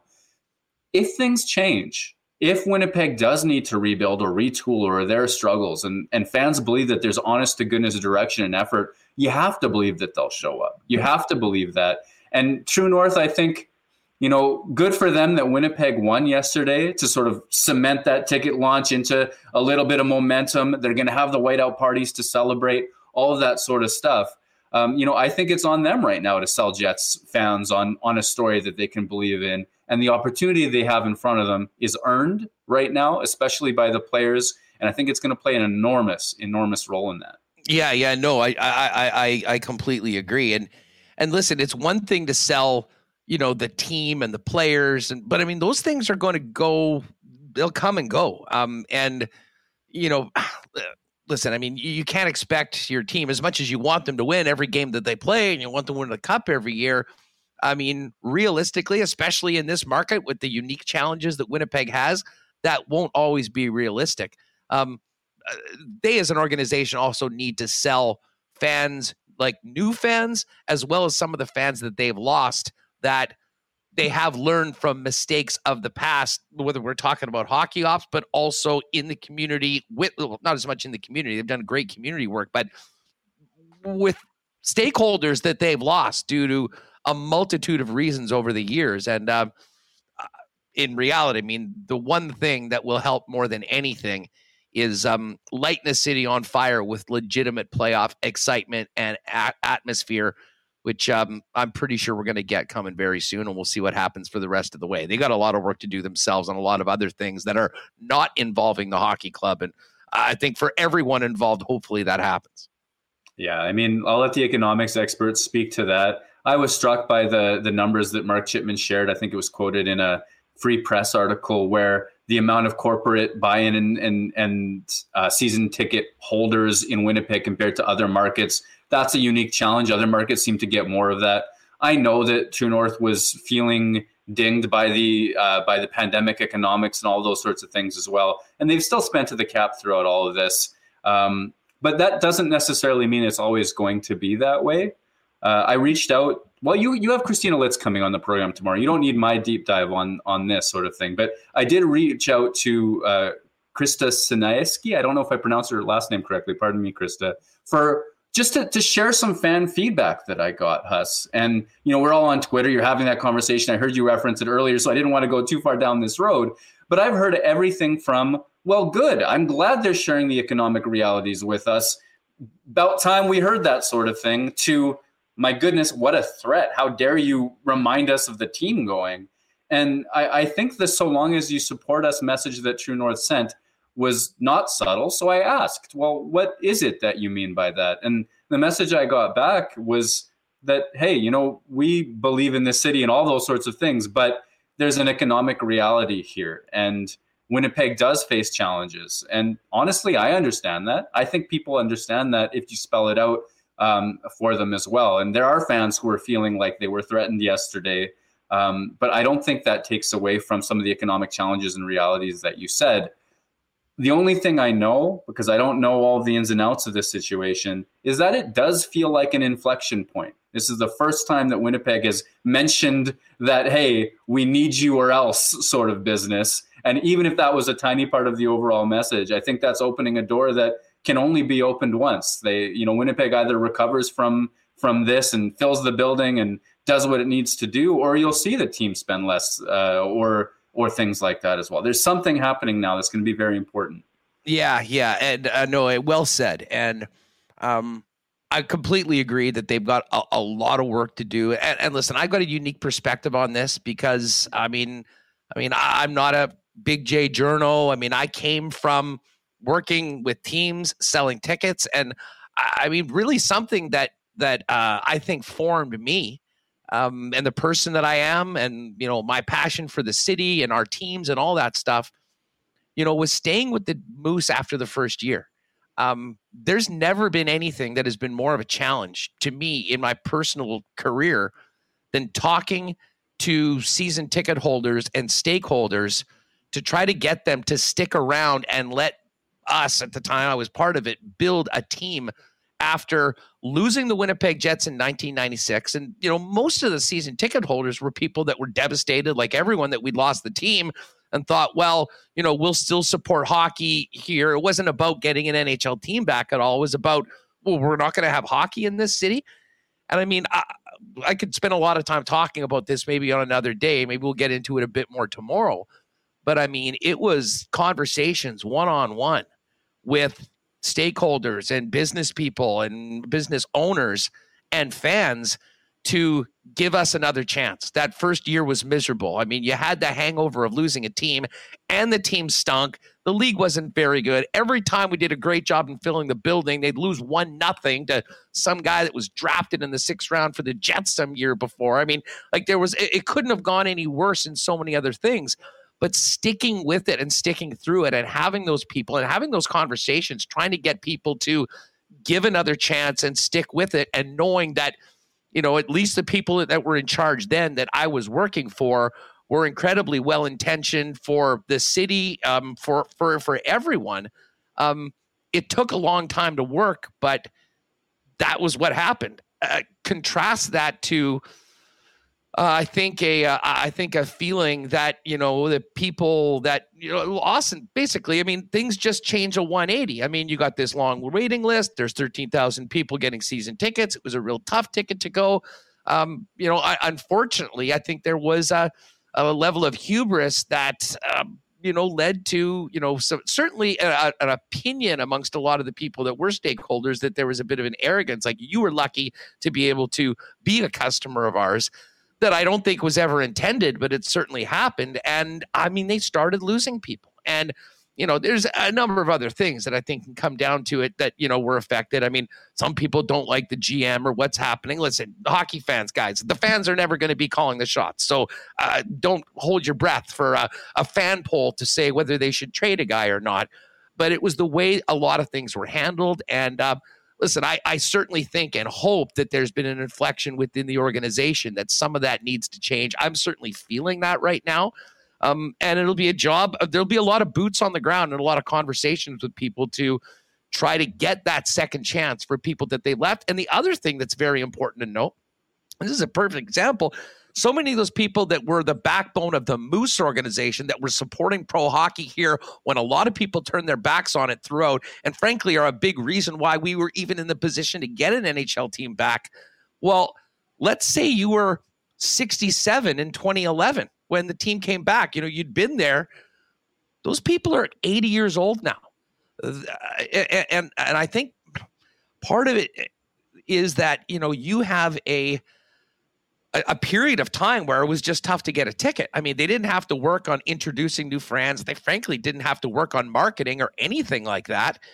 Um, they do now. And I certainly think that that has been recognized. I'm really looking forward to talking to Christina, who's newer to the organization, but has great experience in sports and is an awesome, awesome person um, you know, from Winnipeg that I think is exactly the sort of person that I think they need sort of being out there to get people to at least consider giving that second chance for some of those people. And then the other thing is to try to dig in for a generation that, you know, may have been 20 years old and not really in a ticket buying per, per you know position in 2011 that are now into their 30s and you know will provide the backbone of this next generation for the team. So i mean there's a lot that goes into it and it's a lot more than wins and losses.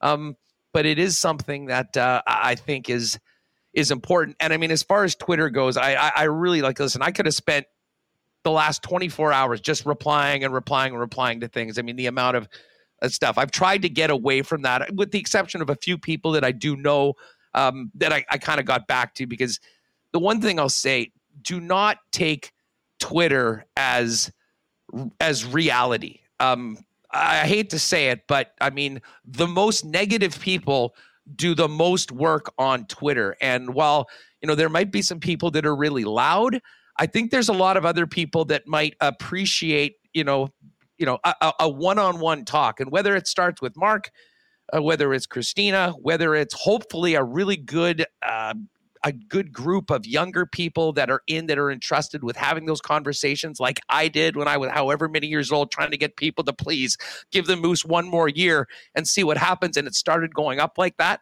All those things really need to happen. But uh, I, I just say to people don't take what's happening in your Twitter feed as an accurate reflection of this community overall because social media in general is far more negative than I think reality listen, there are some people those out there, but put it this way: the most negative people on Twitter, I don't think are going to be the ones that are making or breaking this organization going forward. It's the rank and file. A lot of people who have had justifiable reasons for moving away, and there's economics and all of that too. Um, but as I said, it's a big, big, it's a much bigger story and something that I think we as a community, and this isn't just a sports show, a business show, uh, politics show, all of those things that is going to be a big, big part of this offseason going forward. But um, you know, for everyone that thought that they were threatened. I mean, I, I, as I said this in the one comment that I said back to NER, was pretty choked about all of this. I mean, ah, do we want the truth or not? Because I think that as an organization, it would be far more negligent to sort of stick their you know, heads in the sand and not acknowledge some of the issues before and try and do everything they can to earn the trust back of it. Um, and I know there's some things about taking accountability. I mean, I think those happen in those conversations when someone is representing. I mean, that wasn't going to come out in a video the day before the playoffs start.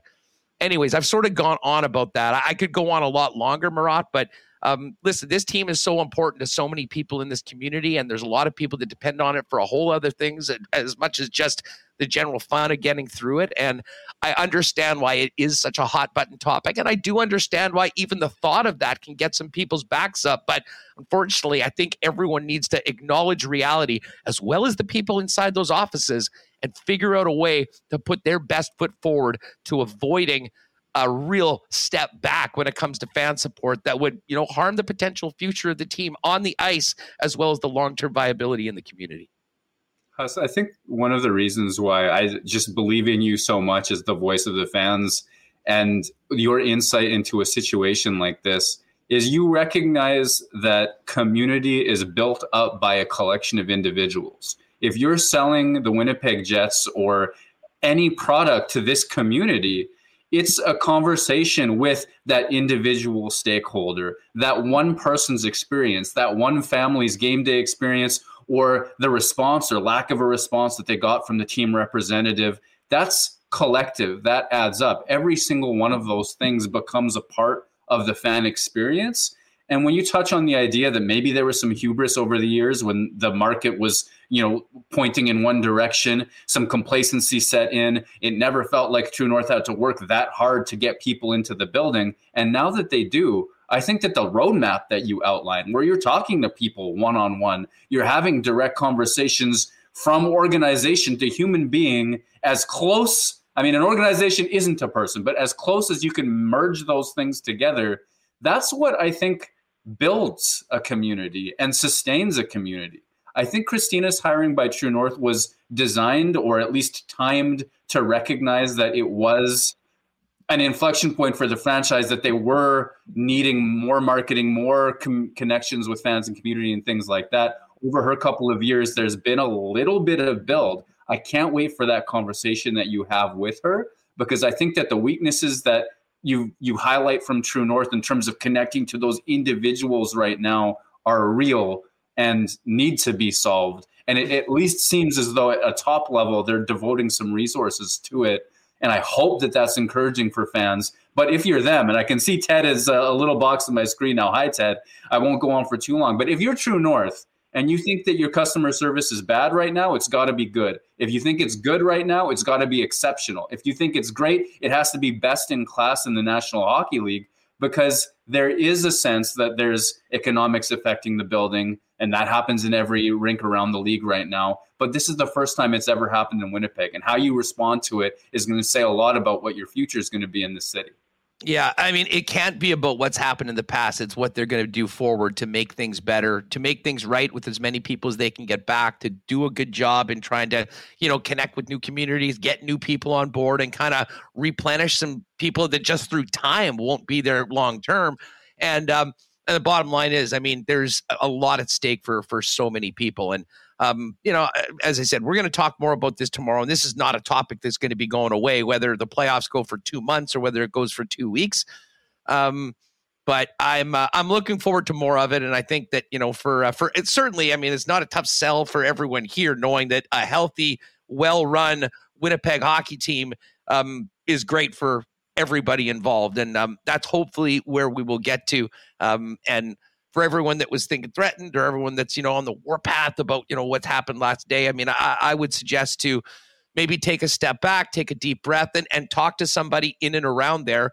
Let your let your comments be heard to people that actually can maybe do something about it as opposed to um, you know just the the general megaphone of negativity which we often see on uh, on the old feed Murat, this was an awesome conversation. Next week, I cannot wait to talk to you about uh, some playoff hockey, and uh, we'll be getting ready for a home game, presumably, I'd imagine, next weekend here in Winnipeg. So well, let's go. Have a great weekend. Enjoy a couple days before things uh, things get wild here uh, in Vegas or Edmonton uh, for the local squad. Thank you so much. Yeah, thanks for having me, Huss.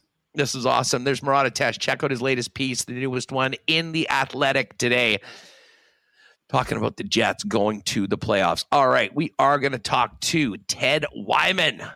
Can't wait to have Teddy on. And I know Ted, of course, folks, if you're wondering if you tuned in a little bit late and go, why the heck am I in a hotel room right now? Uh, I'm here in Toronto for the Princess Auto Players Championship, the second last event on the Grand Slam of Curling World Tour. Tons of great Manitoba talent.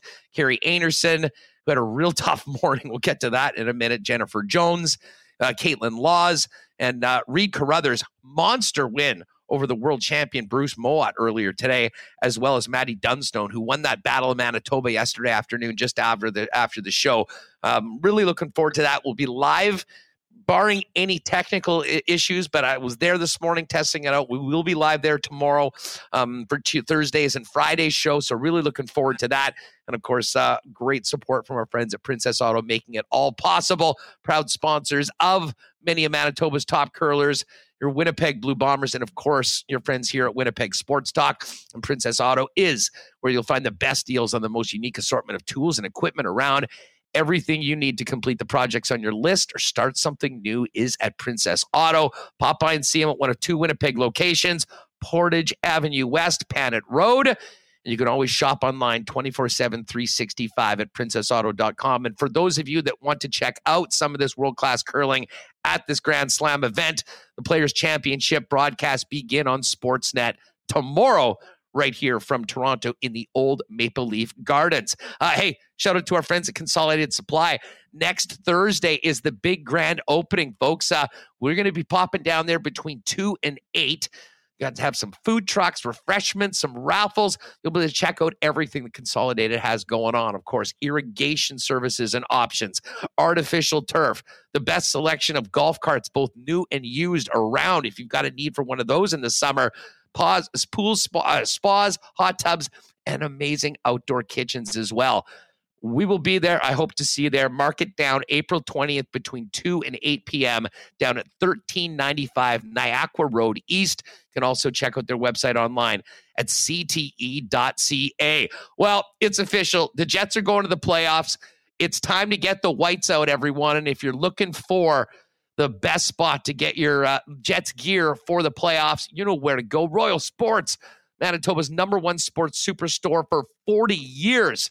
Family owned with the biggest and best selection of licensed team gear, including thousands of pieces of Jets merchandise, tons of bomber gear, NHL, NFL, and all that new Jays and Major League Baseball gear just in time for the start of the season. Spring stocks arriving daily as well for you soccer players, baseball players, softball, tennis. They've got it all. It's coming in, and not to mention a huge selection of bikes. So pop by and see it for yourself. 750 Pembina Highway. You can follow on Instagram at Royal Sports Pembina. And uh, of course, we mentioned the Jays season coming back. I'm actually taking in the Jays tonight. Looking forward to seeing the building and all the changes that they've made. What a what a start for the Blue Jays last night with all those bombs in the home opener. Uh, great place to watch the game tonight is your local Boston Pizza. No better place to watch the Jays. We've had a couple fun Jays parties actually at BP over the last couple years. Uh, but pop by tonight, grab a couple ice cold schooners, some world famous Boston wings, gourmet pizzas, and all the latest stuff from the BP feature menu. And hey, if you are chilling at home tonight, getting ready for the playoffs, you can always order online and get the great taste of Boston pizza at bostonpizza.com. All right, let's get Teddy Wyman in here. Lots to talk about with Ted. What's going on, Ted? Great to have you back on the show. Well, there's been, you know, a few things in the news in the sports world lately, haven't there, Huss? Uh, so I'm enjoying it. That's my favorite time is when things are going like that. And the Jets have sure been, it's been really interesting the last month. There's no doubt about it. Uh, and, you know, you can't, um, it, it's weird because I think there was this sort of sense of impending doom for a lot of fans in Winnipeg that it just wasn't going to happen because everything was going that wrong direction.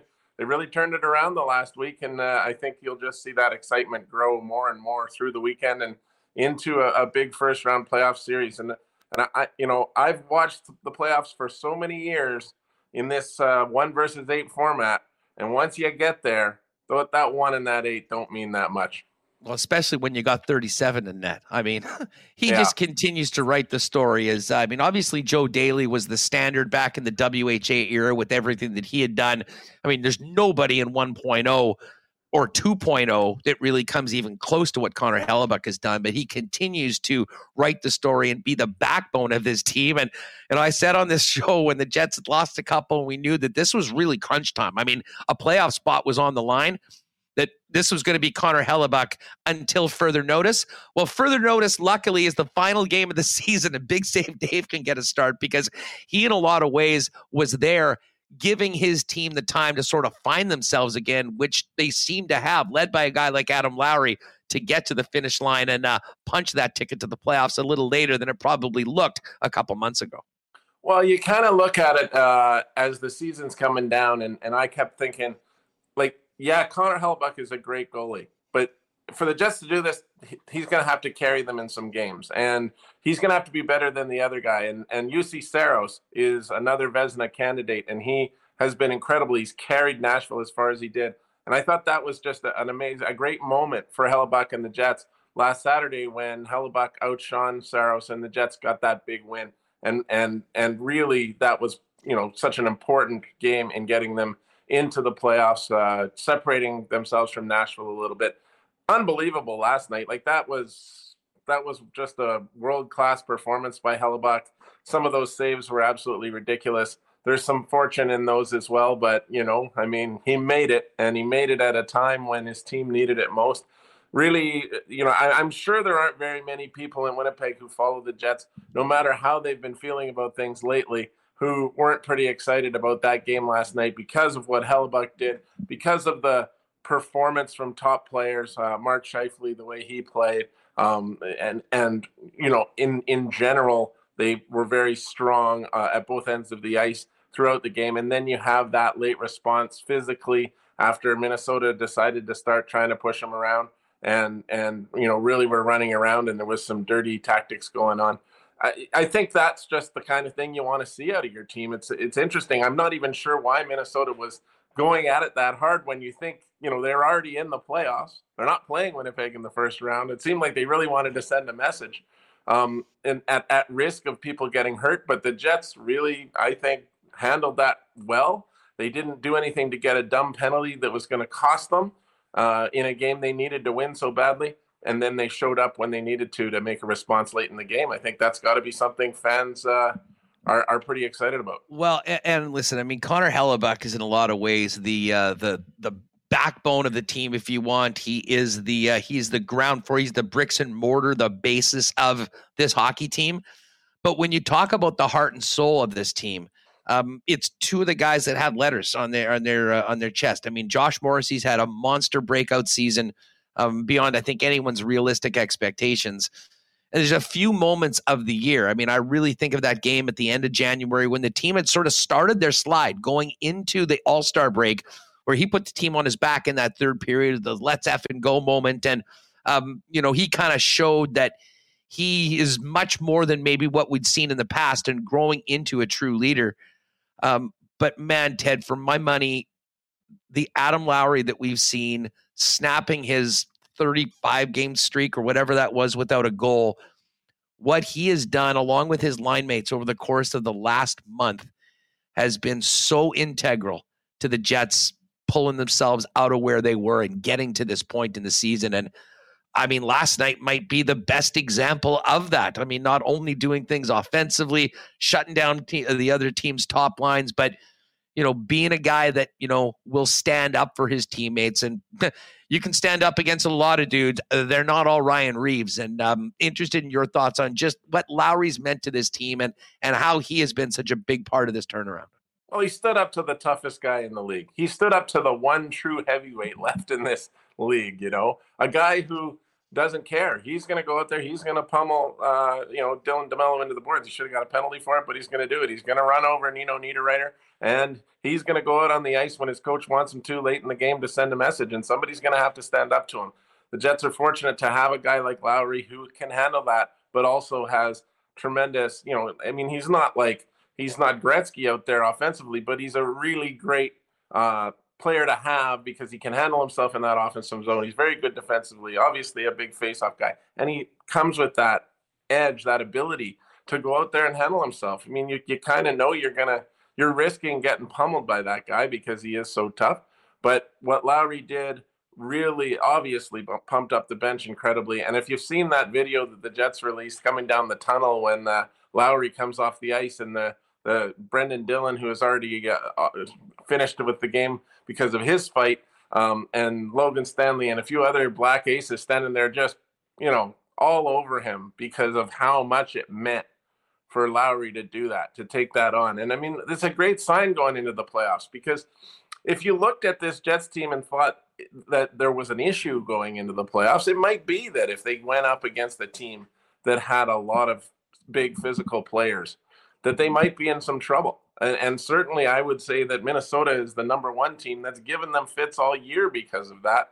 And they they showed Minnesota that they could hang with them. And Minnesota really threw everything at them. It wasn't like that was some easy, you know, team that was resting players and the Jets were going to get an easy win out of it. Minnesota threw everything at them, uh, and and including all that physical play. And the Jets got a real good test out of it, and and they passed it. So good sign going into the playoffs for sure. And there's always an argument, Huss, that a team that's been as battle tested as the Winnipeg Jets are right now, where every game for the last month and has meant something, and and they've been watching in the rearview mirror, trying to stave off Calgary, stave off Nashville, playing with that playoff kind of well. They, I don't think they did play with a playoff edge for a lot of those games, but once they kind of found it, they've been doing it, and now you're going into the playoffs with that already rolling, and that there's definitely an argument that that's a good way to go into the playoffs. Well, and you know, it, it is funny, Ted. I mean, we're spending all this time talking about Adam Lowry, and I mean, for my money, the bottom six is looking as good right now as it has been at any point this year. I mean, I've I've been a Stanny guy since he got called up. I think he's shown his worth certainly in the face-off dot and giving a little bit more offense. Has scored in a few games, and certainly has helped at the PK. Saku Maenalanen has been, you know, an, an adequate guy. But Morgan Barron right now, I mean, the fact that he's sort of fallen down in the lineup with the additions of Nino Niederreiter and Namestnikov has made this team far more deeper and far more of a four-line team. But let's face it, we all know this team will go as far as their top players go with them uh, or take them. Connor Hellebuyck's been leading the way. We talked about Adam Lowry. But the look of these top lines is very interesting. And Mark Scheifele was the guy under the biggest microscope. And I'm not sure whether the, the spotlight maybe got a little dimmer when he moved from center to the wing and playing with some two of the other top players in the league, allowing Ehlers to go with Wheeler and Namestnikov. All I know is that, you know, he and his line mates have sort of found it a little bit more. But uh, I mean, I think a lot of the other pieces are in place when we get to the playoffs, whether they're going up against McDavid and the Oilers or the Vegas Golden Knights, um, that line seems to be put it, it, on paper at least. It's as lethal as possible. They've had some ups and then they've had some downs so far, but I mean it's a fascinating, fascinating group to look at, particularly within sort of the the the bigger picture with this uh, with just somewhat of a last dance, very likely for some players that have been here for a long time at the end of these playoffs. Yeah, I mean, you consider how much you're hearing from people about this might all get blown up if they don't make the playoffs. Well, there still might be some changes. There's no doubt. We know what the Dubois situation, the Scheifele situation is interesting. He's a 42 goal scorer, but you know when you disappear for 15 games like he did at an important time, there has to be questions, and and there are questions. But as you've pointed out, you've got a lot of elements in place that are, could make a really good playoff team. You've got one of the very top goalies in the league. Nobody's going to argue that. Josh Morrissey, you know, uh, maybe Erik Karlsson has 100 points, but all around defensively and offensively and everything he does, I think for my money, Josh Morrissey's right there in that Norris conversation. And I think he's just been an absolutely incredible player for the Jets, a true leader, has taken on, you know, new responsibilities and shone while doing so. So there's a huge thing. You've got that number one goalie that you love to have. You got that number one defenseman that you love to have, and you've got, I think, a very good top line. Uh, you'd know you'd love to have that two deep uh, center situation where both Scheifele and Dubois are going and they're anchoring their own lines. But this move seems to have made a lot of sense. What Rick Bowness did, I think it took a lot of the responsibility away from Scheifele in terms of, uh, of of where you need to be on the ice as a centerman, and he is playing. Uh, he seems to be playing much better. He's playing with more fire. There's no doubt about it. You could see it. You could see it in the Nashville game. You could see it in the San Jose game and in this game. He's just playing with some more fire. He's in there. He's he's really you know he's he's getting physical and he's doing smart things with the puck and is that engagement is excellent for the Jets to to have a guy like that who if he's on he's a huge value. Again, I bring it back to the 2018 playoffs. Mark Scheifele was perhaps the best player in the entire NHL during those playoffs, and if you can get that kind of game out of him, you're going to be in, in really good shape. And I think that he fits in well with Dubois, who Dubois is, in, in my opinion, I remember uh, my colleague Steve Simmons texting me after the Jets traded Laine for Pierre Luc Dubois. He had just covered the Columbus Toronto series the season before, and he said that Dubois was easily the best player in the series and that he was an absolute monster, and there was nothing the Leafs could do about him. He was just unstoppable. If you get that kind of guy for the playoffs, the Jets did not have him the last time they were in the playoffs. I mean, he wasn't that type of guy. He still wasn't comfortable in Winnipeg. But if you get top Dubois in that kind of sense, he could make a real difference for this team too. So I mean, I'm not saying they're going to walk in and upset Edmonton or, or or Las or Vegas. I mean, it's just that's not that simple. Those are very good teams. But could they? Yeah, absolutely. They've got the mix that could be that, that certainly could be successful you know, and you mentioned Dubois. I, I, am glad you brought that up because I, I, I, am so with you. And I mean, it might be frustrating if you're a, a, fan or someone in the mix that feels that you know he's already punched his ticket out of town and they're going to have to worry about that. But I mean, there's nothing that he could do to help himself, help this organization, than to go and be that player that they dreamed of getting when they traded a guy they lucked into at number two overall and have a dominant, dominant playoffs um, because it also would point out to the rest of the league the value of a player like that. And if you are forced with a gun to your head to trade him, um, it probably does a lot for the value of his, which I think is already high after the season that he has, and you know the unique uh, the unique skill set that he brings to the table. Um, all of that, Ted. I mean, listen, they avoided what would have been a hor- horrific collapse in the second half of the season that I think would have really, really challenged you know the team, the organization in a number of ways. But it's pretty clear that you know this is a very very unique and uh, a different time that we've had with this club since they came back in 2011. I'm not sure if you heard much of my conversation with Murat. We spent most of the time talking about what had happened, you know, with the game and the playoffs we did talk about at the end. I mean, you're a Winnipeg guy. You've been covering sports in the city for a long, long time. Just interested in your perspective on uh, the kickoff of the uh, the season ticket campaign. That's quite clearly very, very important to this team going forward. Well, it's funny because I was thinking about that just as you were talking, Hassan, and I was thinking, how differently would that message have been had the Jets lost to Nashville on Saturday? And we're no longer in control of their own. I think that's probably why they waited as long. I mean, I think it's very clear that this is something that they have wanted to get in front of for a while. But when the team played the way that it did for that long, they really weren't in a position to. I mean, to be honest, I really think that a big part of it was to try to be in a positive space when they launched it and hopefully capitalize on people saying, you know what, I'd maybe thought about going back or I thought about going to season tickets and oh, I'll have priority for playoff tickets and maybe I'll have a benefit of that and try and take advantage. I mean, you've got to take advantage of everything you can in the situation that they're in. And I mean, to be honest, the team didn't do them a lot of favors over the six weeks or so leading up to it when I'm sure they wanted to do it. That being said, here we are. The team is in the playoffs, but just from from a big picture, as a guy that's covered Winnipeg sports for a long time, what was uh, what are you thinking when you see that? Well, I mean, uh, I, I type, I try to gauge the fan reaction. So you know, I hear from friends, I hear from people on Twitter, I I read emails as to how they react to it. Now, you know, this city, there is sometimes a propensity for people to act negatively to things. And I think there was certainly some backlash against what they read into that uh, video and that, that, that launch of the campaign because it does sound like, you know, you got to come through as fans or else we're not going to be here anymore. And I mean, I think that's a bit of a, it's a tough thing for fans to absorb. There's been a lot going on in the world, obviously. It, it really it goes back to the COVID season uh, with no fans in the stands, where I think a lot of people realized you can sit home and watch a game on TV, and you know what? It's not that bad, and it didn't cost me X amount of dollars. And and I think there's a lot of people that stayed away because of that. I think there were others that, you know, there's a chance there were some people that were put off because of uh, you know vaccination requirements in the in previous season. Uh, there's you know there's people that just don't have that same kind of accessible money to just uh, do that every night. A season ticket is not a not a cheap proposition. So I think that that it it's maybe a bit of a wake up call. You know, I think the Jets they tried to do it as subtly as they could. Be, remember what happened, right? It did happen. Now the crowds were a lot lower back in uh, 2005, 2006 than they are now. The arena was not a profitable building. It was almost impossible for the team to make any revenue outside of just hockey.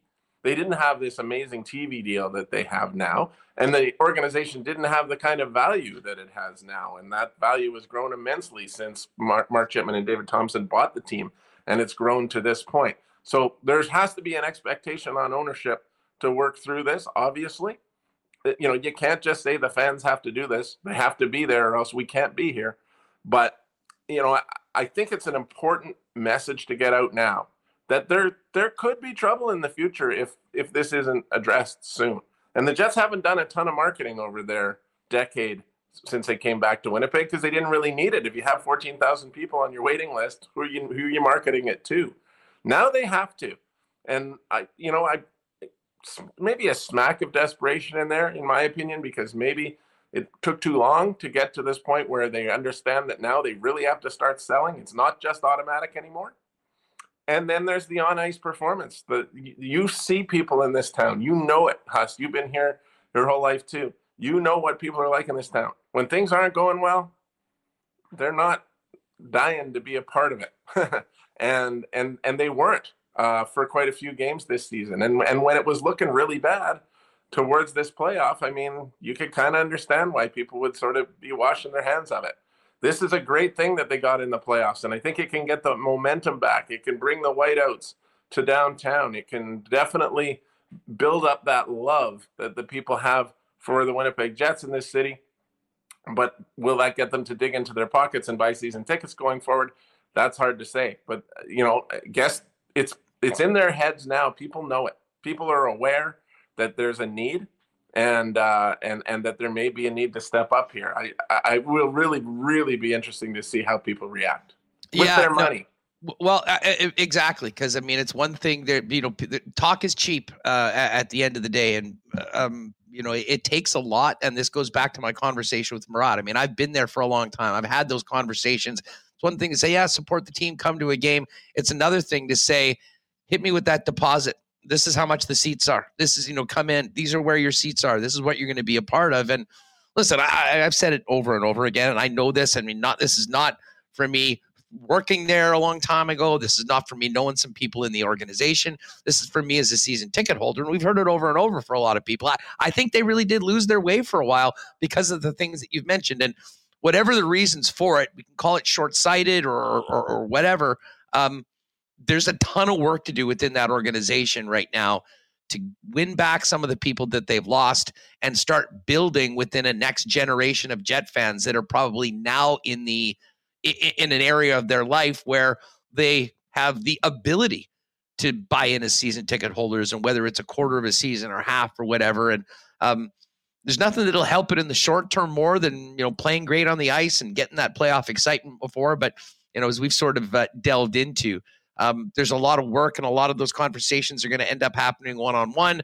I'm sure that you know with the kickoff with the business community yesterday, with uh, what Mark had to say, was maybe a bit of an eye opener. But um, it's going to take a lot of work, and it's going to take some self reflection, which I, I, hope that has happened already. Um, because at the end of the day, uh, I think we all know. I mean, anyone that was here in between to 1996 and 2011 knows what a difference our city is being in the National Hockey League than not. Um, but realistically, um, you know, if uh, if the building's going to be half full going forward and they're losing tons of money, I mean, what are you doing, right? So, um, but I don't think that was at all the message. But uh, to your point, I mean, I think it does make some people sort of sit back and and realize it. But there's a lot that comes on. I mean, this is not, and I know some people want to portray it that it is all on the fans or that's what the message was. I personally don't believe that. Um, but again, the truth is going to be what happens throughout this summer and how well they do a job of um, whether it's making up for mistakes in the past, doing things in a different way. Um, there's a lot riding on it. Um, certainly for everyone, uh, whether you're a fan, whether you're someone you know with the downtown business, whether you're at True North, um, and, uh, and you know, and I understand the passion that it gets uh, going with uh, with people. Um, I'm certainly one of those people as well. Ted Wyman's with us from the Winnipeg Sun. Teddy, before we go, um, I'm actually here in Toronto. I was just checking out some of the, uh, and we're going to be doing the shows at the, uh, the, the Grand Slam. Guy. Well, I mean, listen, you're the curling guy right now, but uh, what, like, listen, great support of Princess Auto. They're a great Winnipeg company. They do a lot in curling, and um, of course, with Jennifer Jones and Reid Carruthers uh, being part of theirs. This is a, a big, big event. I, I'll be honest. I mean, I'm sort of the curling guy that follows the Manitoba stuff and obviously follows the big events, the Scotties and the Brier and the World Championships. It's been a real eye opener being here checking out the Grand Slam. I mean, at one point yesterday, there was four rinks going on right now. You had Rachel Homan on one, Brad Gushue on the next one, Kerri Einarson on the others, and two of the top teams in the world on the next one. I mean, it really is a uh, uh, uh it was a real eye opener for me getting all of these teams together, and it's so much better having the men and the women playing in all draws. Well, and they do it six times a year. So, but it really is a who's who of uh, of the best curlers in the in the world. Really, um, uh, my only issue ever with it has been that the there's a saturation of the curling market. You've had just all these big events, and you've had the world. I, you know, it still seems to do really well, and it does well on TV. But I, you know, there, there to me, there's got to be um, this. It's a long season. Like they're starting now with big events in September now. Yeah. And now you're going into late April, and I think there's even still one more Grand Slam in May. So you wonder if you just need to move the schedule around and try to find the pick the spots a little better. But I think the Grand Slam has it all figured out. You know, I mean, they're they've got great TV coverage. They've got the best players in the world there. You've got teams that even are sort of, you know, in their restructuring mode from the end of their uh, their season of champion season, and then but the, you might see a little bit different of a team here at the Grand Slams, and it sure makes it interesting um, with all those different players. And it's like you said, to have all of those great players on the ice at the same time. If you're a curling fan that wants to go sit in the building and watch, you know, that's a real win. You're not going to see that anywhere else, really, because um, always the men's and women's events are separated in in you know in the curling Canada uh, season champions. But um, again, you you know you, you have got teams there even right now like Gushue and um, and and Team Mouat and and all those ones that are they've just been in the World Championship, and now you come back and now you're playing in this event, which is uh, it's so different, right? It's eight ends. Uh, they're playing for big money. It's it's highly competitive. It's kind of like golf majors almost, you know, the way that they do it, and it makes for a really entertaining situation. And I, you know, it's been a really incredible curling season this year. I can't remember too many years where there was more interesting news. Uh, there's just well, been so much, and and you get now it all comes together at the end with something like this. Hey, speaking of that, because I mean, you truly are the insider. I mean, the guy. I mean, I sort of get into it and we kind of follow the the Manitoba teams and let people know how they're doing. And by the way, Reid Carruthers and the boys beat world champion Bruce Mouat this morning, seven six, in a big big win. Brad Jacobs did, now on on board. Well, I was just about to ask you. It did not go as well for Kerri though. I was um, recording and testing some stuff for the show tomorrow they, you know, they gave up two in the first end, and I look over and they gave up a steal of four in the second, and we're down seven zip. So I don't think that one ended up well for them. But you mentioned Brad Jacobs. I just quickly want to hit you with a couple because one of the things that got the most traction curling wise on this show was last year's off season with the. Yeah. I mean, it was like the free agent frenzy. Yeah. Curling was the place with the free agent frenzy. Reid Carruthers has Brad Jacobs now playing as his third. Um, Mike McEwen's got a new team, and I think he's going to be out of Saskatchewan, if I'm not mistaken. And then from a women's side, the latest news from yesterday, Mackenzie Zacharias stepping away from Team Jones. Yeah, I wish I could give you more insider information on that. I have not been able to talk to Mackenzie Zacharias. Not sure exactly what's uh, gone on there, other than what we heard from the statement. I did talk to Jennifer Jones today. she said that uh, you know that Mackenzie had come to them, rest of them, and said that she really did have uh, you know that she wanted to get her career started. She's just finishing up university and wanted to to focus on that and see if she could get that going and for at least a year. I asked Jen, would you know what are your what are the odds that Mackenzie's coming back to the team after a year? And she said, I just don't know. We we don't know what that looks like. So um, very interesting, curious. And her sister's me. still on the team, right? What's that? Her, uh, Mackenzie's sister's still a yeah, part of the team. she'll team. still be a part of it. And the beauty of it is that they were a four player or five player team, so they still have a full team that can certainly go out there and be successful. Uh, uh, Mackenzie was throwing second stones last year and acting as the vice. Uh, I think Karlee Burgess can do that very well uh, as well. Um, so it's a it's a really interesting situation because I you know I viewed and maybe still do Mackenzie Zacharias as the next great Scotties champion. You know the way I was envisioning it for her career is that she'll be meant. what's the word I'm looking for? She'll be mentored by Jennifer Jones for a few years. Jennifer Jones is not going to play much longer after this. She's you know she's 48 now. Uh, I think she's in for this uh, Olympic quadrennial, but I don't. I think after that, it it will almost certainly be time for Mackenzie Zacharias to come back and take the, the reins. And I I envisioned her winning some Scotties championships and maybe contending for world titles. I, I, I really did and probably still do, but I'm not sure exactly what her situation is when it's this, you know, wanting to focus on her career a bit at this point. So, um, you know, it'll be interesting to see uh, how that shakes out. But again, um, they have this opportunity. I think it can still be a very strong team without her. They lost the Scotties final this year, and I and so I think that'll probably be something just to keep an eye on down the road. I, you mentioned the Mike McEwen thing. I had a great conversation with him because he was like, I thought I'd be in Manitoba for the rest of my life. You know, I, I played 20 years here. I thought I'd always wear Manitoba colors. And then all of a sudden he's off playing in Ontario. And then now that team's broken up and he's gone off to, and he's going to play out of Saskatchewan. So, so he could play in the Brier in three straight years for different provinces, which would be certainly very interesting. But, um, you know, he, at this point in time, it's getting closer and closer to these residency rules not mattering, not applying. Um, and and these players, I think, should be always in a position where they can go and find the best possible team to be a part of. And I, and Mike said he was worried when Ryan Fry left his Ontario team. He thought, you know, well, who am I going to find to play with now that can contend? And he was pretty happy when Colton Flasch gave him a call.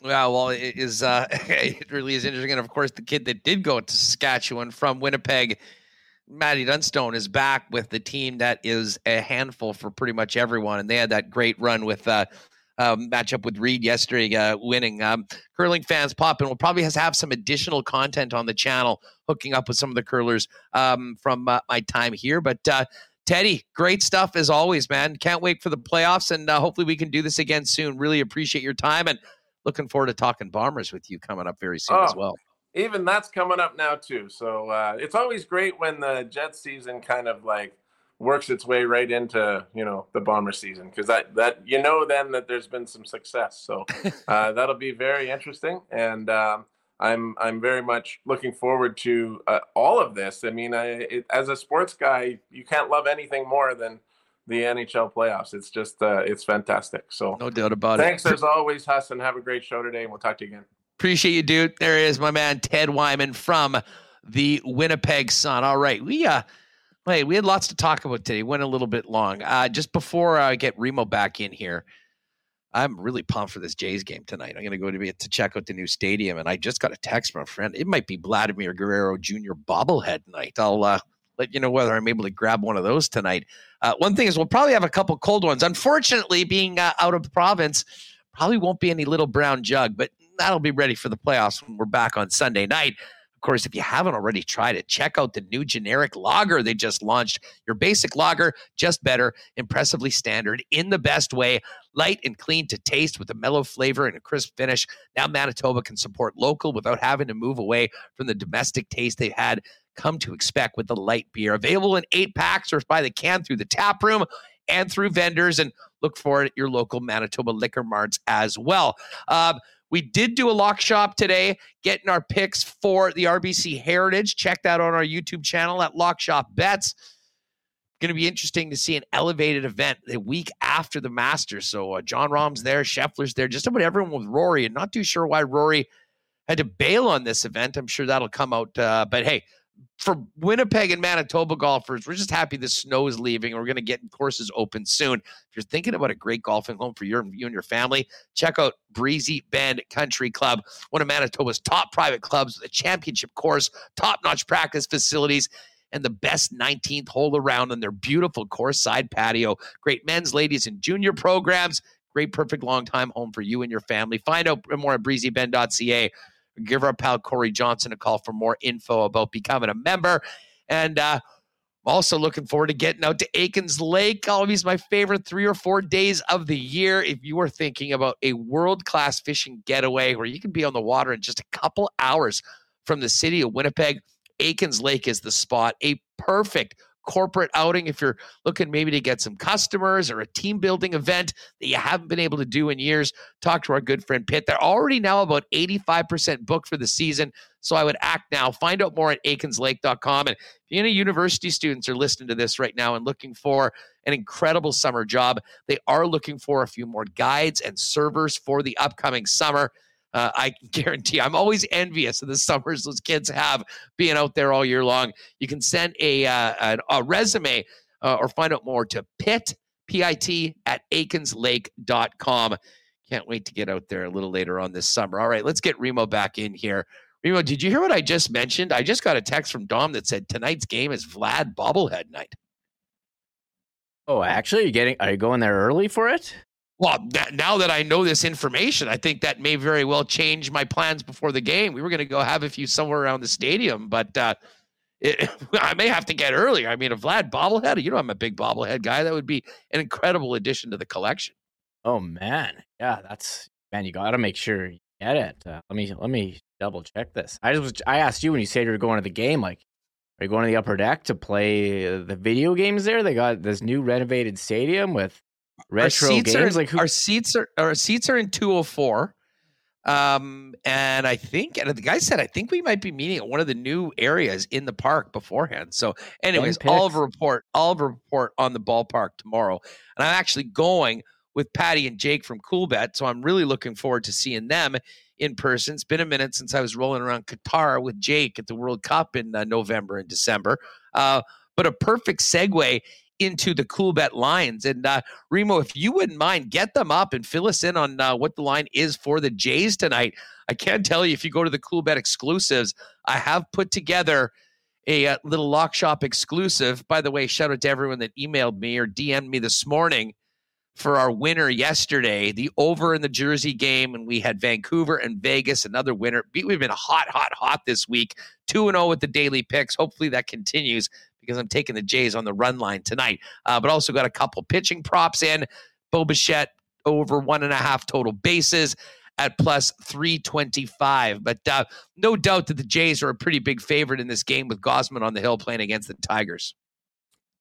Yeah, I'm just pulling it up here. Uh, the Jays, yes, minus 213 favorites. So that seems to be uh, pretty significant uh, tonight.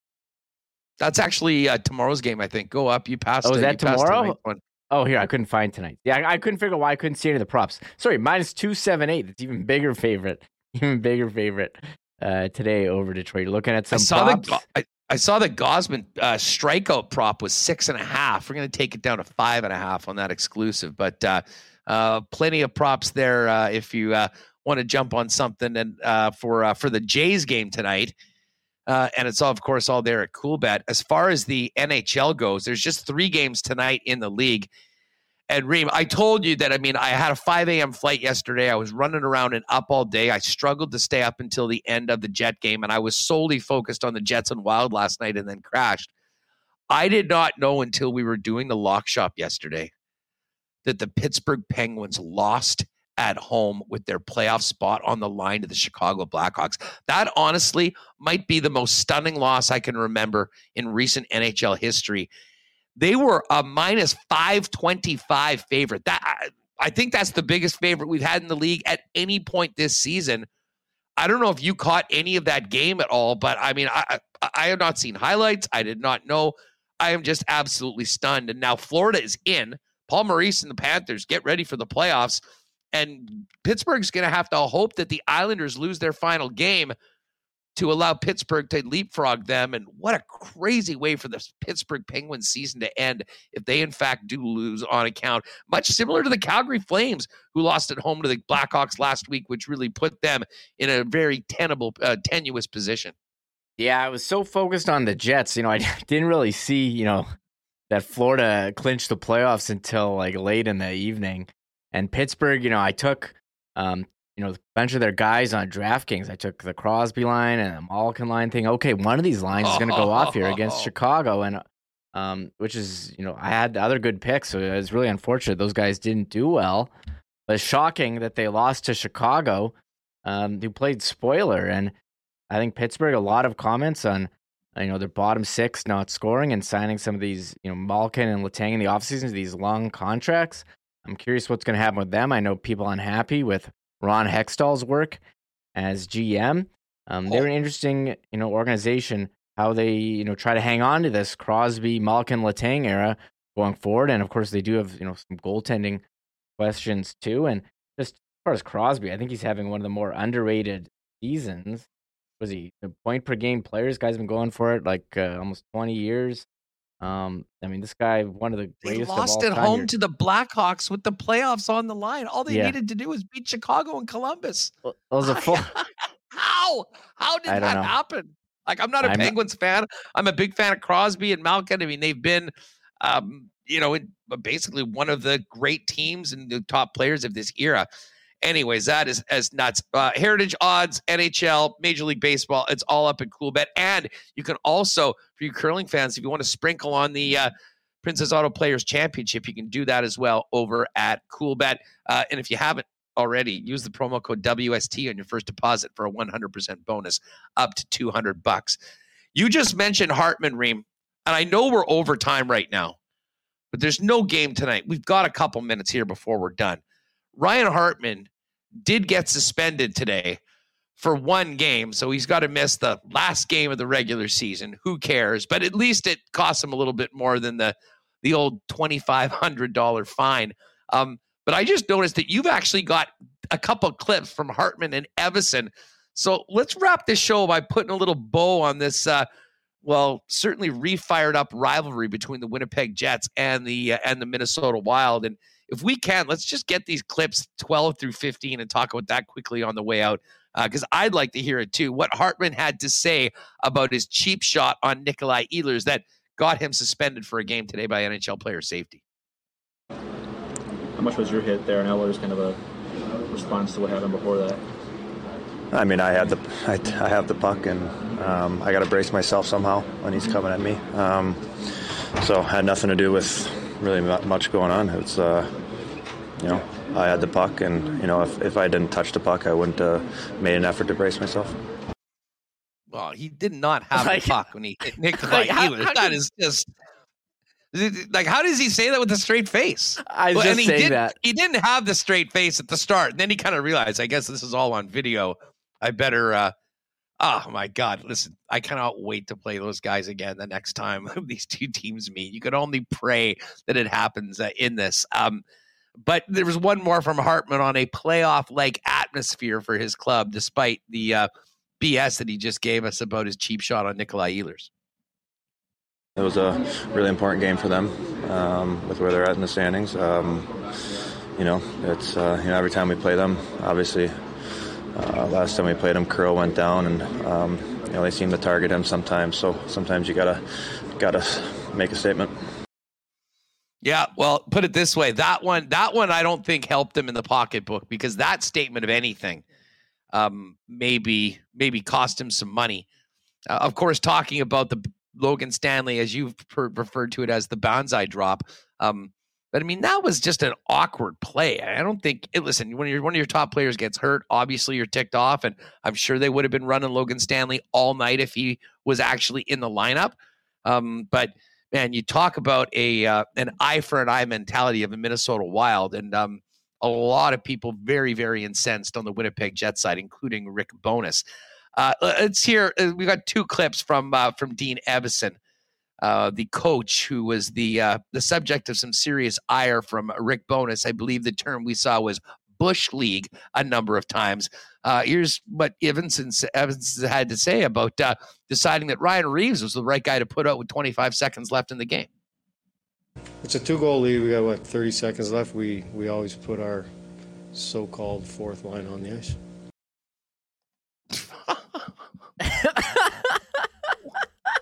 like these answers. Get the fuck out of here. Oh, give me a break. Okay, let's one more from Evason. Here's here's how he. I can't wait for this one again. I haven't heard these before. Here's Evason's take on the the Hartman hit on Ehlers. I wonder if it's as as fun as and an insulting to our intelligence as what Hartman had to say. Here's the coach of the Wild. What was your view on Hartman's hit there, interference call? Do you feel it was like right call, I guess, or did he get escalated things like that hit kind of the center ice? I think something happened before that too, right? Yeah. Oh, okay. So again, so basically, this was a retaliatory cheap shot because Kirill Kaprizov got hurt by Logan Stanley. Basically, just admitted to it right there. Was he saying something happened right before? No, he said right before. It was when Ehlers like something before that. No, no, no. And then he said, "You mean with Kirill?" And he'd go, "Yeah." Well, I thought he was talking about when Ehlers went and like kind Oh, of love shouldered him, him? when he had the puck. You know, a hockey play. And oh, then oh, Ehlers, the body smallest contact. the there was Jets. actual. and Oh. Right. like it's it, that was crazy to watch. And you know, we didn't even a lot of people have been talking about the Ryan Reaves um hit on Dylan DeMelo, which you know wasn't really shown on hadn't posted on social media. I took the time to post it on the Winnipeg Sports Talk account and if there was any more evidence, I mean we already know evidence that they just go by what happens on the result of the hit rather than the action for player safety and discipline. Um, a guy, you look at that hit, a guy who jumps at Dylan DeMelo into the corner. I mean, DeMelo saw him and was able. To, that was bracing yourself. Play it again. Play it again in case people. You have it there? You wanted me to show this hit? Sure, I'll just show. I try not to show yeah, just- highlights on here because uh, YouTube doesn't like that. But um, we might get a I'll just show it DMCA. anyways. Whatever. It's a very Here's- quick one. This is a quick one. Ready? Here's here's the hit.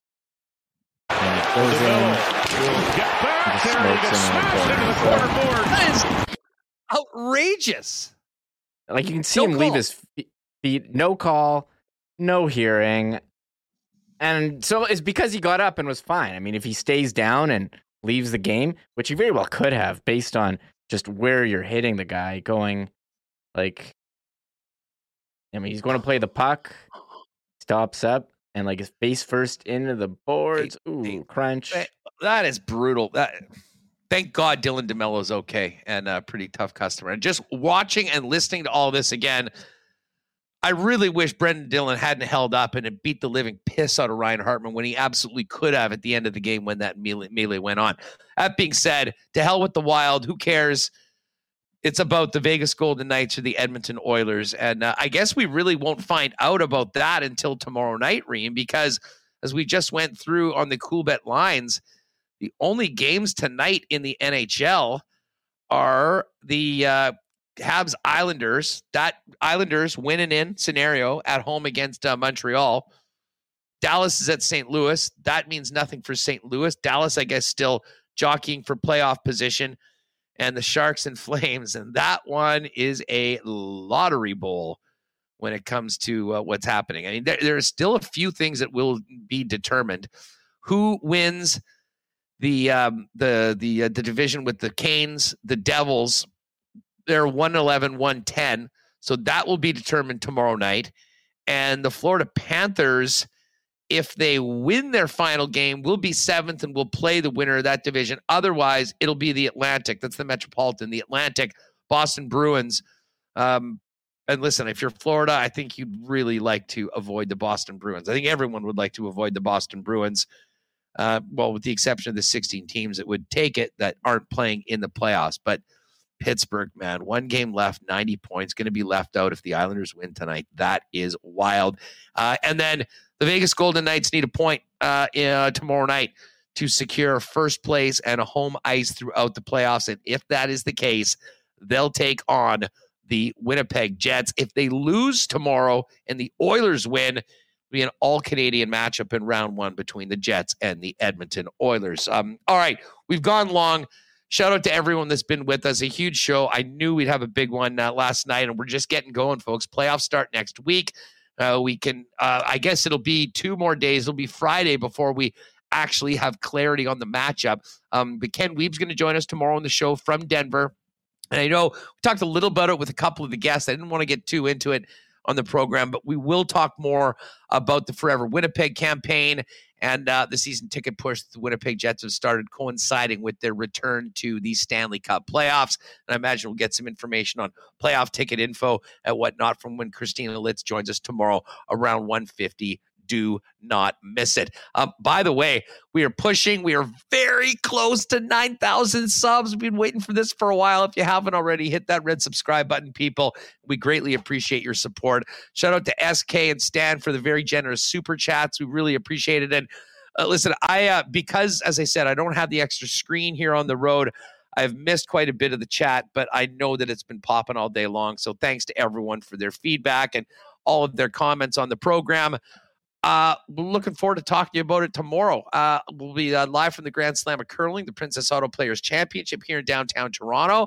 And I'll let you know uh, about this Blue Jays game tonight, how the new ballpark changes look. And uh, if I'm lucky, we'll have a Vlad bobblehead to show off tomorrow. We'll see about that. Anyways, we got to get these pods up. Thanks to everyone that joined us today.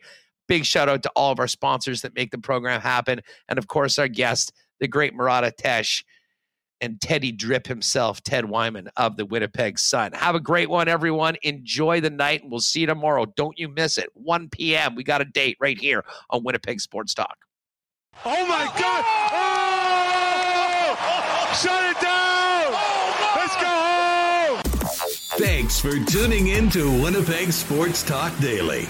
Make sure to subscribe on YouTube and your favorite podcast feed at winnipegsportstalk.com.